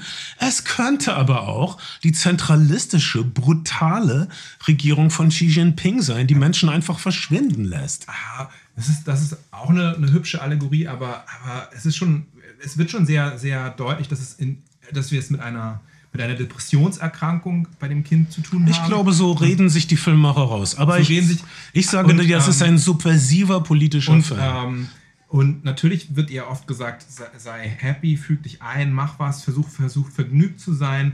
Ähm, eine politische Allegorie kann man da reinlesen, aber, ah, aber von das, vorne bis hinten satirisch. Das, das, aber das Offensichtliche ist tatsächlich, dass, dass, dieses, dass dieses rote Phantom tatsächlich ja mit einer, mit ihrer, mit ihrer, mit ihrem Trauma und mit der, mit der, ähm, mit der Depressionserkrankung konnotiert ist. Das, das rote Phantom be bedroht aber auch das ganze Restaurant. Mhm. Es hindert das Vorkommen, äh, das Vorankommen dieses Restaurants, was so eine Art U-Boot ist, Klar. aller 20.000 Meilen und, und das Schiff Weg. ist natürlich als, als satirische Metapher ähm, auf die chinesische Gesellschaft, die die Art, wie die. Gäste des das Restaurants wie die äh, Gäste des Restaurants äh, geschildert werden, ist komplett abstoßend. Die Gäste sind irgendwelche fressgierigen Monster, die völlige Idioten sind, die immer nur äh, konsumieren und haben wollen. Warst du genau. mal auf einem Kreuzfahrtschiff? Ich ben glaube, das Kreuzfahrtschiffen gespielt, ja. ist genau alles, was du dir ekliges an Gästen von Kreuzfahrtschiffen vorstellen kannst, ist hier noch schlimmer satirisch überzeichnet. Aber, er, er, erzähl von deinen Kreuzfahrtschifferfahrungen, Ben also eigentlich hast du es gerade schon zusammengefasst in der Erzählung über den Film. Es ist tatsächlich so, dass alles auf ein Minimum an ekliger Konsumgeilheit runtergebrochen wird. Es, es gibt keine gepflegten Konversationen. Es geht eigentlich nur darum, äh, wann stehe ich auf, wann gehe ich zum Buffet, was esse ich, wie viel esse ich und wie schaffe ich dann in zwei Stunden Das beim nächsten Buffet trotzdem noch alles zu essen, was Das da ist, ist. das ist irgendwie die Folge dessen, dass Kreuzfahrt einfach so ein Massentourismusphänomen gewesen ist, was allen schadet. äh, Den, dem Klima, den Moment, du redest über meine Zukunft. Mach das nicht schlecht. ähm, okay, also aber- das, das, ist der, das ist praktisch das Publikum, das ist das Volk. Und der Leiter dieses Restaurants, Herr Nantre, ist nicht nur ein, ein Trickster, er ist auch ein Künstler. Er ist ein Visionär. Seine Visionen werden nicht verstanden, seine Gerichte werden nicht Er möchte angenommen. Diese perfekte Suppe machen, für die die Zutaten fehlen, er ist verschuldet. Es gibt, äh, klar ist es irgendwie, eine, kann man es auf, auf äh, Kommunismus lesen, aber man kann es natürlich auch auf Kapitalismus lesen, die Gier der Leute und der, dies, das Nimmersattgefühl der Leute. Aber natürlich auch auf das moderne China, was ja ähm, durchaus marktwirtschaftliche Elemente hat. Herr Nantre hat auf jeden Fall entwickelt dauernd Visionen. Er, er kümmert sich um das Seelenheil äh, dieses äh, traumatisierten Mädchens. Ich sehe da folgende klare Aussage.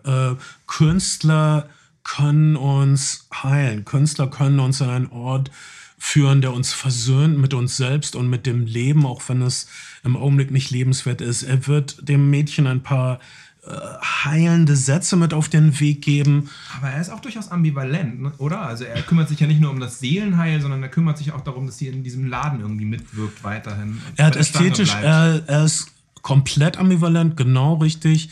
Äh, er wird selbst als geldgierig gezeigt und dann wird er gezeigt als schöne, kreative Seele, die einfach nur verstanden werden will, die leidet unter dem Missverstehen der Welt.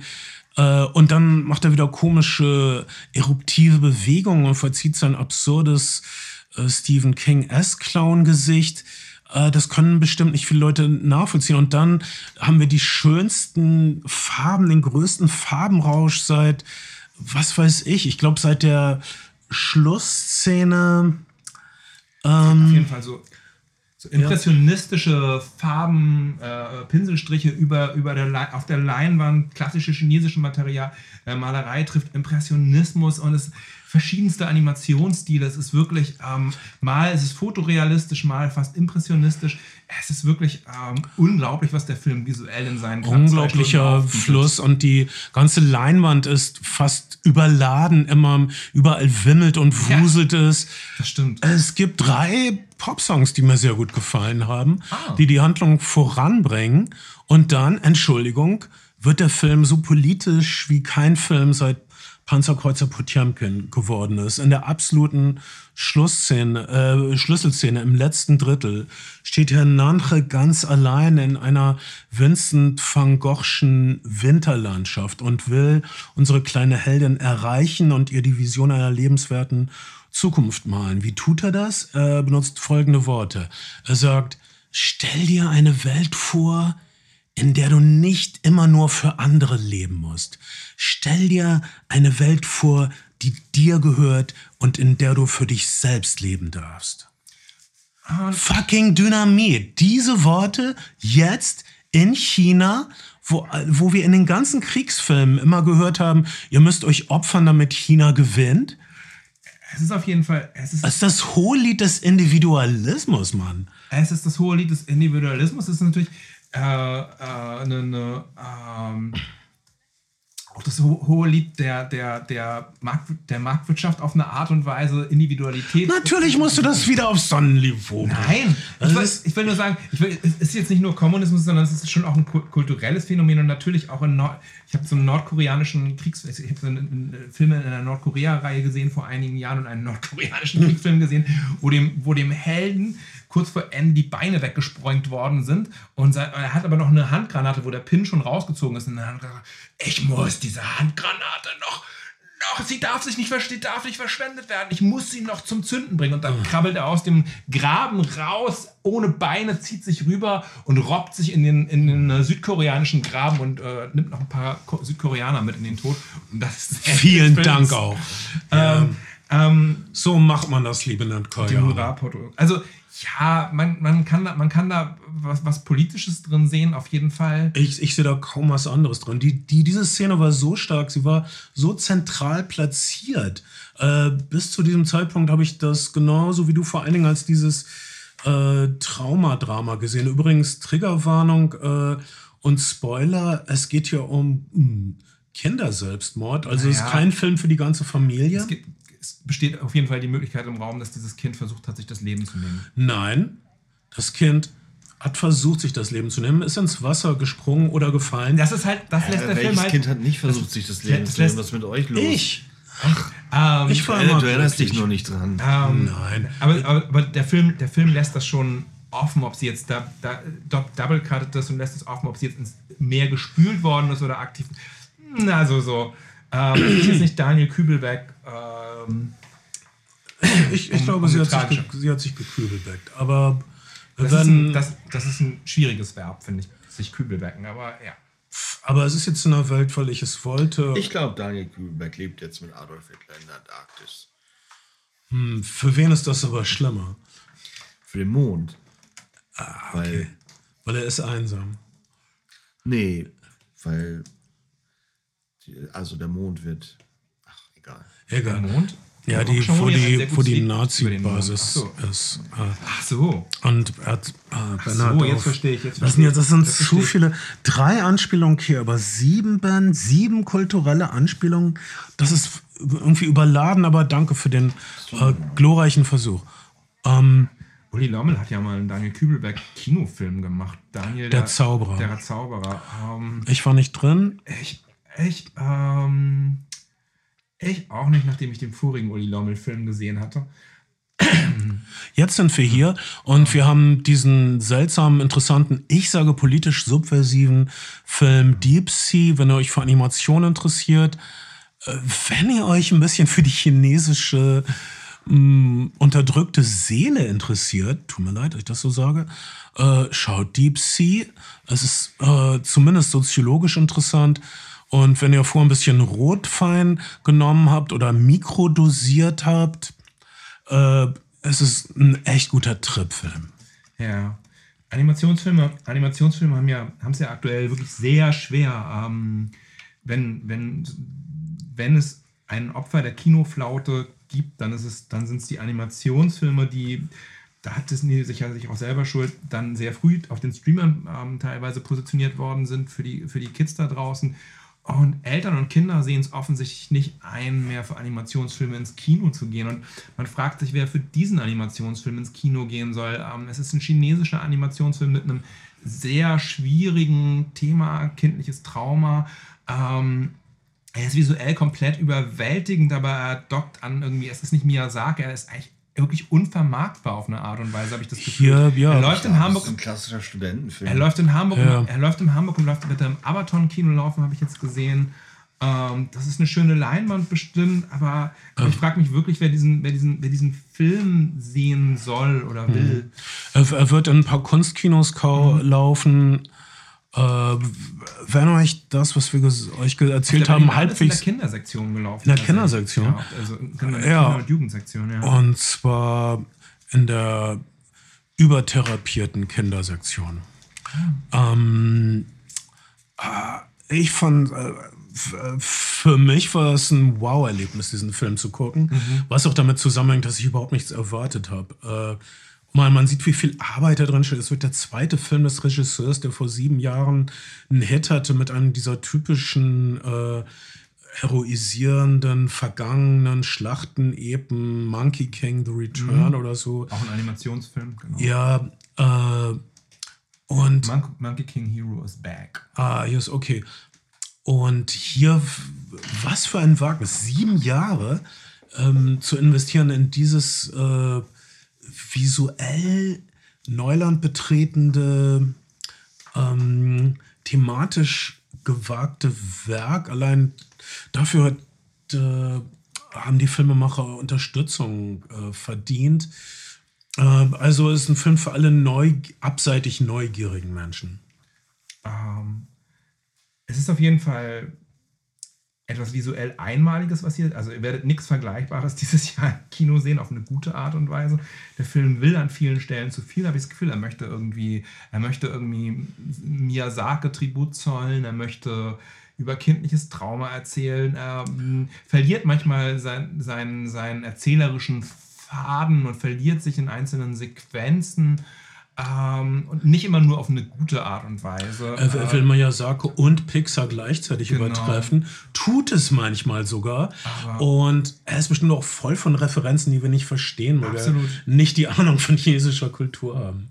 Aber ähm, auf jeden Fall ein, ein, ein, ähm, Film, der, der unerwartet, ah, das hast du ganz richtig gesagt, irgendwie daherkommt. Man guckt diesen Trailer und man weiß nicht richtig, was man bekommt. Und dann guckt man es und dann hat man was, hat man eine Menge bekommen und fragt sich, was man eigentlich gerade bekommen hat. Ich sage, einen revolutionären Freiheitsfilm. Okay, das ist ein, das ist ein Fazit. wäre Ein. Selbstbestimmungsfilm. Ein, ein Film, der ähm,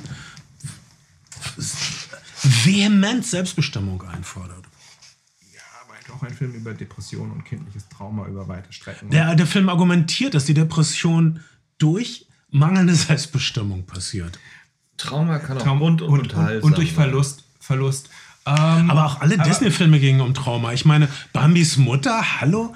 Also, Trauma ist schon üblich, aber eher bei Disney ist es immer verklausuliert. Da sind irgendwelche Tiere tot. Und hier, meine Güte, hier, äh, gratul denkt die, textet die Mutter nicht zurück. Die, die herzzerбrechendste Szene ist gleich schon am Anfang, wenn die, die Mutter diesem Mädchen SMS, äh, bitte schick mir nicht so oft Nachrichten, es stört mich bei der Arbeit. Das ist das schreck, die schrecklichste Szene, die ich je gesehen habe. Ich habe nie was Brutaleres gesehen. Also, ich äh, rede über alle Blutvergießenden. Ich rede auch über Terrifier 2 oder so. Also, das war alles nicht so schrecklich wie diese SMS, die das Mädchen erhält, als sie sich sowieso schon isoliert auf diesem Kreuzfahrtschiff fühlt. So, und jetzt denk mal über die Nachrichten nach, die du mir Ja. ständig schreibst. Naja, man muss halt den Bären pieksen, was soll ich sagen? Ähm, reden von, nämlich äh, Frauen, die ihre Mutter suchen und äh, Filme, die mh, kohärent, nicht so richtig kohärent von Sequenz zu Sequenz stolpern. Wir haben einen weiteren äh, Film gesehen, auch mit asiatischstämmigen Protagonistinnen. Äh, wir haben Joyride, deutscher Untertitel The Trip gesehen und wir haben ihn leider, das muss man wirklich sagen, muss man unbedingt sagen, leider, äh, äh, ich habe ihn zwischenzeitlich jetzt auch nochmal im Original gesehen, wir haben ihn leider auf der, auf der, in einer Pressevorführung mit, auf Deutsch gesehen. Auf Deutsch mit, und äh, ne, die chinesischen Sequenzen, die Mandarin-Sequenzen sind chinesisch-Mandarin, aber mit deutschen Untertiteln, aber Ist die aber englische Originalversion ein bisschen witziger. ist witziger? Ja, die, die, die deutsche, die deutsche, die deutsche ähm, Synchro ist so eine klassische, finde ich, Billo-Synchro und es ist so eine super Proll, ständig 50% drüber Synchro. Ähm, vielleicht ganz kurz zu Prämisse. Ähm, Joyride erzählt die Geschichte einer, einer wahrscheinlich vermeintlich chinesischstämmigen äh, Geschäftsfrau, Anwältin, die erfolgreich in einer Kanzlei arbeitet, die bei nordamerikanischen weißen Eltern aufgewachsen ist und ihrer besten chinesischstämmigen Freundin, die bei chinesischen Eltern aufgewachsen ist, die sich gemeinsam auf einen China-Trip begeben, vermeintlich damit sie ähm, einen Geschäftsabschluss macht dort für die Anwaltskanzlei und endlich zur Partnerin, vollwertigen Partnerin in dieser Kanzlei wird. Äh, dabei dabei äh, wird, wird sie begleitet von der Cousine ihrer besten Freundin, einem K-Pop-Fan, äh, gespielt von Sabrina Wu, die ja eine Transperson ist, die, kein, die auf jeden Fall keine geschlechtliche Identität konkret angenommen hat. Und ähm, ihrer besten Kind, vermeintlich ihrer zweitbesten Freundin, besten slash anderen besten Freundin, einer ähm, chinesischen Schauspielerin, die relativ erfolgreich in einer chinesischen äh, Historien-Soap-Opera-Serie am Start ist und für ihren Freund eine Art Engel ist, aber diese Frauen sind alle vier, das lernen wir zumindest alle drei, Sabrina Wu nicht so sehr, äh, ständig horny und haben alle eine sehr lebendige sexuelle Vergangenheit und auch eine sehr lebendige sexuelle Gegenwart. Es ist das, was man im Englischen als raunchy Comedy bet äh, äh, äh, betiteln würde und der, der naheliegendste Vergleich ist vielleicht Bridesmaids. Ja, aber auch äh, im Grunde, es sind für die raunchy-Komödien, ich, ich glaube, das hat ja angefangen mit Porkies, glaube ich, historisch. In, in, den 70ern Filme wie Porkies, äh, Eis am Stiel. Du hast eine Gruppe von Jungs, immer damals männlich orientiert, die immer geil sind, die unbedingt Mädchen nackt sehen müssen. Die American Frauen, Pie ja auch noch. Genau. ja, das war das letzte Beispiel, wo es noch ein bisschen im Vergleich zu früher zivilisiert durch die, die ganzen am 80er Stiel. haben diese äh, Teenager-Komödien immer männlich basiert. Jetzt ist es weiblich basiert und die Frauen benehmen sich genauso eklig wie die Jungs früher äh, und objektifizieren Männer, äh, sind so notgeil, dass es irgendwie unrealistisch ist. Niemand es- ist dauernd so notgeil. Aber es geht ja auch nicht, es geht wirklich nicht um Realismus. Es ist wirklich sehr lustig. Die eine ist äh, ähm, äh, erfolgreiche Anwältin in einer Kanzlei und es beginnt mit so einem Squash-Match, bei dem sie ihrem Chef abzieht im Squash und man merkt, diese, das ist wirklich so eine, so eine Heino-Kanzlei, wo alle Typen äh, Männer sind, die irgendwie erfolgreich sind. Es gibt ungefähr drei Davids, fünf Johns und alle versuchen sich irgendwie politisch korrekt zu verhalten. Das ist schon, das ist schon, das, das ist schon sehr lustig. Ihre, ihre beste Freundin ist eine Künstlerin, deren, deren Kunst sich vor allen Dingen um primäre Geschlechtsorgane dreht. Sie hat eine Art Spielplatz mit Vaginas und Penissen als Modell gebaut und hat eine, eine, eine Winkekatze, der die ganze Zeit die Leckezunge rauskommt. Das ist schon alles, ich, es ist schon alles wirklich sehr drüber in seiner Tonalität. So, und dann am Ende hast du also eine Gruppe von vier Frauen. Lass uns doch mal über dieses ikonische kulturelle Bild der vier besten Freundinnen, die durch dick und dünn gehen, obwohl sie so super unterschiedlich sind. Äh, Sex in the City, Girls, The Bold and the Beautiful. Es, es gibt, äh, so, während wir hier sprechen, auf Netflix und Amazon bestimmt 25 Serien, wo es um vier Frauen, die sehr verschieden sind, aber die durch dick und dünn gehen, geht. Gibt es ja auch über Typen, finde ich jetzt. Also, Nicht so viele. Irgendwie, es müssen immer vier sein. Und ähm, Naja, ich weiß nicht, was ich davon halten soll. Bei, bei das haben wir jetzt halt hier nochmal. Bei Typen müssen es halt ein Dutzend sein oder sieben oder I don't know. Ich sage ja nicht, dass es gut oder schlecht ist. Ich sage nur, dass wir das hier wieder haben und dass wir das viel mehr haben, als uns bewusst ist. Und ich frage mich, wo das herkommt, wieso es immer vier sein müssen. Auf jeden Fall haben wir sie. Sie sind in China, sie torkeln durch die Gegend. Es ist ein Glob, eine globtrottende Actionkomödie äh, zeitweise. Es, es gibt eine extrem Sex-Montagesequenz Ja. in einem Hotel, wo die Frauen durch ihre explosiven Sextechniken ein ganzes hochathletisches Basketballteam verstümmeln. Ein Spiel von männlichen, meist schwarzen Basketballspielern wird physisch dezimiert.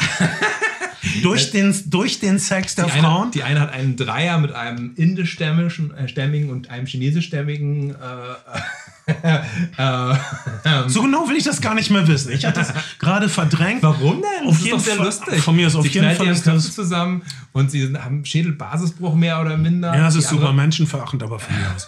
Ein lustiger Schädelbasisbruch. Hörst du dir selbst eigentlich zu, Kai Otto? Es ist, es ist eine raunchy Comedy. Jesus. Ja, ist es wohl. Und- Und, und- äh, wa- was, was auch thematisiert wird, ist äh, interasiatischer Rassismus. Also die ähm, gleich, wenn man wenn auf dem Flughafen eingetroffen wird, wird, da ist es noch ein bisschen spaßig. Oh, das sind die Shanghai-Chinesen, das sind super arrogante Wichser. Äh, das sind die Hongkong-Chinesen, die halten sich für was Besseres, sind aber Döver. Und, und dann Taiwanesen, die sind immer irgendwie ganz niedlich. Ja. Und das, was sind das für Chinesen? Das sind keine Chinesen, das sind Koreaner, das sind K-Pop-Fans. Die haben alle das gleiche Gesicht. Ja, denn Asiaten hassen sich echt untereinander. Äh, das wird dann etwas. Europäer auch. Nö, ich liebe Franzosen. Ja, du. Jeder Stoß Franzosen Franzos. lieben mich auch. Das haben wir aber überwunden. Ja, du, du, hast es, du hast es einfach nur vom, vom Bajonett aufs Becken übersetzt, wahrscheinlich. Ah, Touché. Hast du gemerkt, was ich da gemacht habe? Das war ein französischer Ausdruck. wir haben gerade schon bei Claude Lelouch gemerkt, wie mies meine französische. Klelusch.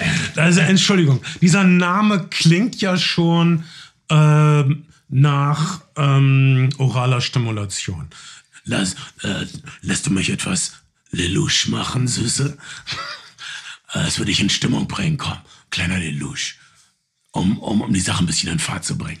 Ha? Das klingt echt widerwärtig. Ja, natürlich, Franzosen sind widerwärtig. Das Ja. ist der Abschaum der Menschheit. Das weiß doch jeder. Das sind, das sind die SMS, die du von Bernd kriegst und das sind die SMS, die ich von Bernd kriege. Ja, okay. Ach, nichts, was ein bisschen Lelouch nicht lindern könnte. naja, also sie klingen pervers, sie sind pervers. Trotzdem sind es unsere Nachbarn. Und Ja, aber sind, sie, haben auch eine, sie haben auch eine Menge, sie haben, achso, sie haben auch eine, sie haben auch eine Menge, die, also sie sind pervers, achso, wer ist pervers, die Franzosen oder die Darstellerinnen in dem Film? Alle. Ja, die Darsteller sind ein bisschen, es ist ein bisschen sehr forciert. Wie gesagt, ich kenne nur die deutsche Version. Im englischen Original mag das mehr hinhauen, mehr die Balance. Hier würde ich ist einfach auch sagen, eine scheiße, eine beschissene Sprache, um, um Geilheit zu artikulieren. ich hätte das gerne. Du hast doch jetzt gesehen, wie großartig ich darin bin, Geilheit zu artikulieren. Ich hätte das synchronisieren müssen.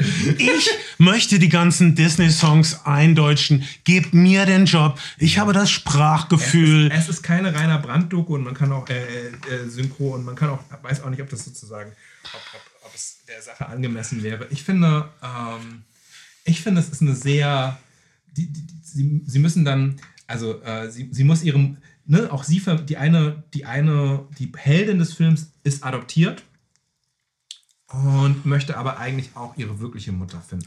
Möchte, möchte ihre wirkliche Geschichte finden. Das ist, das ist das Herzstück des Films und das wird dadurch forciert, dass ein, ein chinesischer Geschäftsmann, äh, mit dem sie ein sehr lustiges Betrinken spielt und, und in die Fresse Schlagspiel spielt. Ronnie Chen, Ronny- der, Ronny Cheng, bekannt aus aus der der Late Show. Show. Und hat jetzt auch ein Special auf Netflix. Ja. Stand-up-Comedian. Ähm. Sehr souverän. Erste große Filmrolle für ihn, glaube ich. Ähm, ja, also ähnlich große Rollen hat er schon auch gespielt. ja.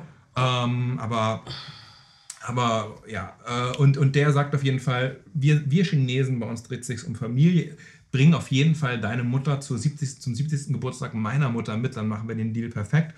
Und ähm, zack, müssen die vier halt durch China ziehen, um, um die Mutter der Heldin zu finden. Und das äh, machen sie zunächst mit dem Zug. Und im Zug treffen sie, weil sie sich rassistischerweise zu einer Nordamerikanerin, blonden Frau mit blauen Augen setzen, eine Kokain- und Pillendealerin und ähm, müssen vor der Polizei Kokain und Pillen verstecken und nehmen dabei ganz viel Kokain und Pillen und sind völlig drauf. Der Film ist also wirklich, wenn man diese Szenen schon beschreibt, völlig drüber in seinen Tonalitäten und ist eher wie so eine Aneinanderreihung von lustigen Sketchen als eine, eine, irgendwie eine plausibel erzählte Geschichte. Aber ich finde, es tut dem Spaß überhaupt keinen Abbruch. Es ist sehr lustig. Es ist Es ist, äh, hat eine, eine Menge Tempo. Es ist ähm, ein bisschen, ach, zu, die Com Comedy ist, äh, ergibt sich fast nie organisch, sondern sie ist, wird immer sehr forciert, Ja. was einen nerven kann. Äh, und dann im, im Mittelstück des Films hast du die, diese ewigen Cheech und Chong-artigen Drogenfilme. Nur halt Cheech und Chong-Filme waren super betulich, weil Marihuana eine betuliche Droge ist. Ja. Und hier ist es halt so koksiger, kreischiger Humor. Und dann hast Aber- du diese rührende total Adoptionssache, die mich angesprochen hat, weil ich bin ein Adoptivkind. Ich habe meine Mutter nicht gefunden. Ich äh, äh, habe es, habe mich entschlossen, es dabei zu belassen und mich nicht weiter zu grämen. Das hat mich an ein paar Sachen erinnert, die mir passiert sind. Ähm, hier gibt es auch eine kleine politische Stelle. Politisch gesehen ist dieser Film das Gegenstück zu Deep Sea. Äh, nämlich unsere hyperindividualisierte Konsumamerikanerin muss sich an der Hotelbar Folgendes sagen lassen. Hör dir doch mal selbst zu. Du sagst immer nur, ich habe, ich will, ich muss. Aber hier in China geht es um Gemeinschaft und um Familie. Das, und dann, und weil es um Gemeinschaft und Familie steht, kann man halt auch mit dem halben Basketballteam dann Sex haben gleichzeitig. Das- Ich das glaube nicht, dieses- dass es das heißt. Aber es ist die Pointe dieses, dieses, dieses Kneipengesprächs. Ich habe das nicht darauf bezogen. Ich glaube, das ist völlig unzusammenhängend. Ich, Aber es wird, wird explizit bei der Sexszene wieder aufgenommen. Sie sprechen darüber. ja, aber als das ist doch eher ein Witz. Ja. Also, das ist ein Witz, das ist, ist keine äh, logische Schlussfolgerung daraus. Ben, was ist deine Einschätzung zu Sex in China? Du warst dort auf Tournee mit einer Rockband. Ich, äh, ich weiß nicht, ob man das im Podcast so sagen kann. Doch. Meine Erfahrung mit Sex Ohne- ohne dass du gegen eine ist das- Verschwiegenheitsklausel Ich glaube, ich habe sogar, doch, ich habe es, glaube ich, sogar schon mal im Podcast gesagt. Es ist, äh, es, so wie ich Sex in China äh, erlebt habe, ist es einfach sehr Dienstleistung orientiert. Also Sex ist, gar, ich glaube, es gibt kaum Sex als. Was äh, kostet als, eine Luge in China? Das ist, das kannst du verhandeln. Lelouch ist, ist, ist was Und der vor allen Mann Dingen kannst du es überall so. bekommen. Ich, ich erzähle gerne die Geschichte, wie ich, im, wie ich in einen chinesischen Kiosk gegangen bin. Und ähm, der, der Kioskbesitzer hatte eine äh, sehr junge, sehr hübsche Tochter. Ähm, und irgendwann trafen sich unsere Augen. So, ich habe aber ganz normal geguckt. Und das nächste, was passiert ist, ist, dass der Kioskbesitzer mir quasi seine Tochter angeboten hat für Geld. Und äh, genauso war es im Taxi oder im Hotel.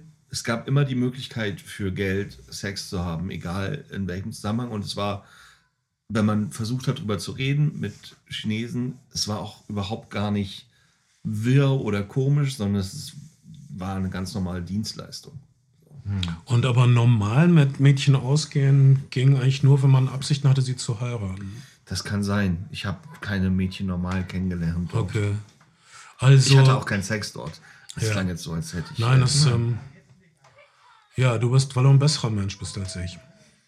War, warst du in China? Nein, ich war, ich war nicht in China, aber vielleicht hätte ich das äh, nur als. Okay, du, du warst in Hongkong, warst du das Grab von Bruce Lee besuchen? Nein. Aber ich habe äh, äh, sehr viele Hongkong-Filme auf dem. Ich bin mit meiner damaligen Freundin nach Hongkong gereist. Ähm, schwierig alles. Aber äh, ich habe tatsächlich sehr viele. Ich bin im Kino gewesen in Hongkong und ich. Ähm, in dem es schon völlig gang und gäbe gewesen ist um die Jahrtausendwende, dass Leute auf ihren damals noch sehr äh, Nokia-Style-mäßigen Handys während des Films SMS geschrieben haben und alles Mögliche gemacht haben. Sie haben halt in diesem klimatisierten Kino gesessen und haben irgendwie halb auf die Leinwand geguckt. Ich habe einen Film gesehen namens Tokyo Raiders, den es einen Remake und auch Sequels gibt. Ähm, und, und ich habe diverse Video-CDs, war damals noch vor DVD Ja. das Format der, der Stunde. Statt VHS gab es in Hongkong Video-CDs, ein Film auch zwei DVDs digital gebracht. Ich habe mir einen Video-CD-Player in Hongkong gekauft und einen so hohen Stapel Video-CDs mitgebracht. Geil. Das war mein, das war mein Hongkong. Und auch in Macau war ich dann. Ja, das war schon. Nicht schlecht. Kein, ich ich hatte, hatte nur Sex mit meiner Freundin und niemand hat mir Sex angeboten. Ich verstehe das sehr gut. Seltsam. Ja. Vielleicht sah ich bedürftiger aus als du. Oder weil du eine Freundin dabei hattest. Freundin dabei ist, glaube ich, ein großer Unterschied. Ich kenne Hongkong, ich kenne die Straßen Hongkongs auch auswendig, von oben bis unten, weil ich sie intensiv lang gegangen bin im Shenmue-Videospiel. Ah, von dem es ja jetzt einen dritten Teil noch gegeben hat als Kickstarter für die ganzen Dreamcast. äh, Und ist das, ist der gemacht ja, ja, worden? der ist gemacht worden. Wenn man jetzt noch, wenn man noch einen Dreamcast hat oder, oder auch einen PC, dann kann man sich den, den letzten Teil da holen, der Trilogie. Der ist sozusagen über, über ein Crowdfunding. Danke, dass du das sagst. Wann ist der denn fertig geworden? Vor vier Jahren, glaube ich. Was? Ich könnte also den dritten Shenmue-Teil auf meiner Dreamcast spielen? Mindestens auf, äh, ich, mindestens auf dem PC, vielleicht auch auf der Dreamcast. Ich bin nur so, keine- so halb kann- in der Materie. Ich weiß aber, dass das ein erfolgreiches Crowdfunding für, diesen, für eine Fortsetzung dieses Videospiels gegeben hat und dass diese Fortsetzung entstanden ist. Ja, wow. Äh, das muss ich eruieren. PC kann ich nicht spielen und ich weigere mich, weil dann ist man ja völlig abgedriftet, wenn man erstmal mit PC-Spielen anfährt. Dann bin ich überhaupt nicht mehr in der Welt, wenn ich das machen würde. Aber manchmal, ich, ich bin gern nicht in der Welt, aber ich mag diese Limitierung des Kinos, dass man weiß, es sind zwei Stunden, wo du komplett draußen bist. Höchstens drei. Äh, und aber wenn man PC-Spiele macht, ich bevorzuge wirklich das Kino. Man sollte alles im Kino sehen, alles wird besser im Kino. Äh, Kino ist wirklich sowas wie eine Konzentrationsmaschine. Und äh, Kino ist auch alles doofe wird ausgeblendet Maschine. Deshalb bin ich froh, dass Haben hier wir, die, au- haben wir aufgenommen? Ja, ja, natürlich. Wir nehmen die ganze Zeit auf. Ich dank, nur wo Bernd gerade darüber über Zeit redet. Wir sind Hast schon bei eine, eine Stunde 40 gerade. Ich wollte gerade zum Schluss kommen auf eine Art. Ja. Ähm, hey, das war unsere Filmauswahl für heute. ich hoffe, ihr konntet was für euch was für, was, für, was, für, ein- was für ein smoother Übergang. Ähm, Ja, aber was soll ich denn jetzt machen, nachdem Ben wieder so grob war? ich, ähm, Ich hätte jetzt noch über. Äh, also, äh, lass uns doch ein Fazit auf jeden Fall machen zu, zu, zu äh, Joyride. Joyride. Äh, wenn ihr könnt, schaut die englische Fassung. Wenn ihr äh, eine Over-the-Top-Sex-Komödie mit sehr viel groben Anspielungen und noch mehr groben Taten sehen wollt, die soziologisch interessant ist bezüglich der asiatischen Diaspora, ähm, guckt Joyride vielleicht in der Originalfassung.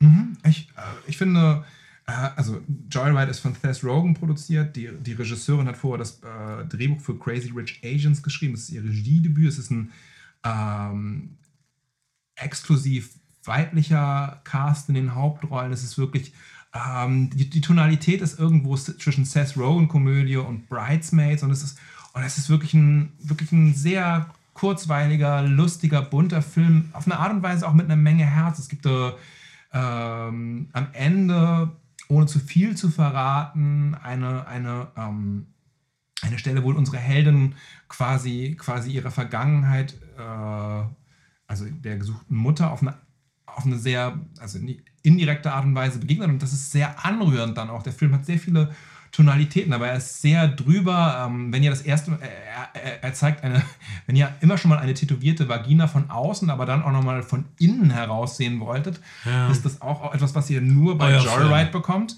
Ähm, ich ähm, ich habe hab eine hab ne gute Zeit im, im, im Kino gehabt. Ja. Ähm, und ähm, wir haben noch ein paar Filme über. Wir wollen noch über The Covenant reden. Ich erzähle vielleicht noch was über Haunted Mansion, der auch, der auch was, der auch sehr viel mit Trauer zu tun hat und, äh, und auf eine Art und Weise zwar nicht Videospiele-Verfilmung, aber eine, eine Themenpark-Attraktionsverfilmung und ein paar andere Sachen in unserem, in unserem Patreon. Monty Python Rewatch. Das Monty alles, all das Zeug, was wir jetzt, wir können einfach auch nicht mehr. Wir brauchen jetzt dringend eine Pause. Wir hören für alle unsere normalen, wundervollen Hörer, wir hören uns in äh, laut unserem Plan circa 14 Tage wieder. Ja. Und unsere Patreons können praktisch jetzt direkt weiterhören. Aber ich muss dringend erstmal zur Bluttransfusion. Aber dann hören wir uns bald wieder. Wir sind eure Flimmerfreunde.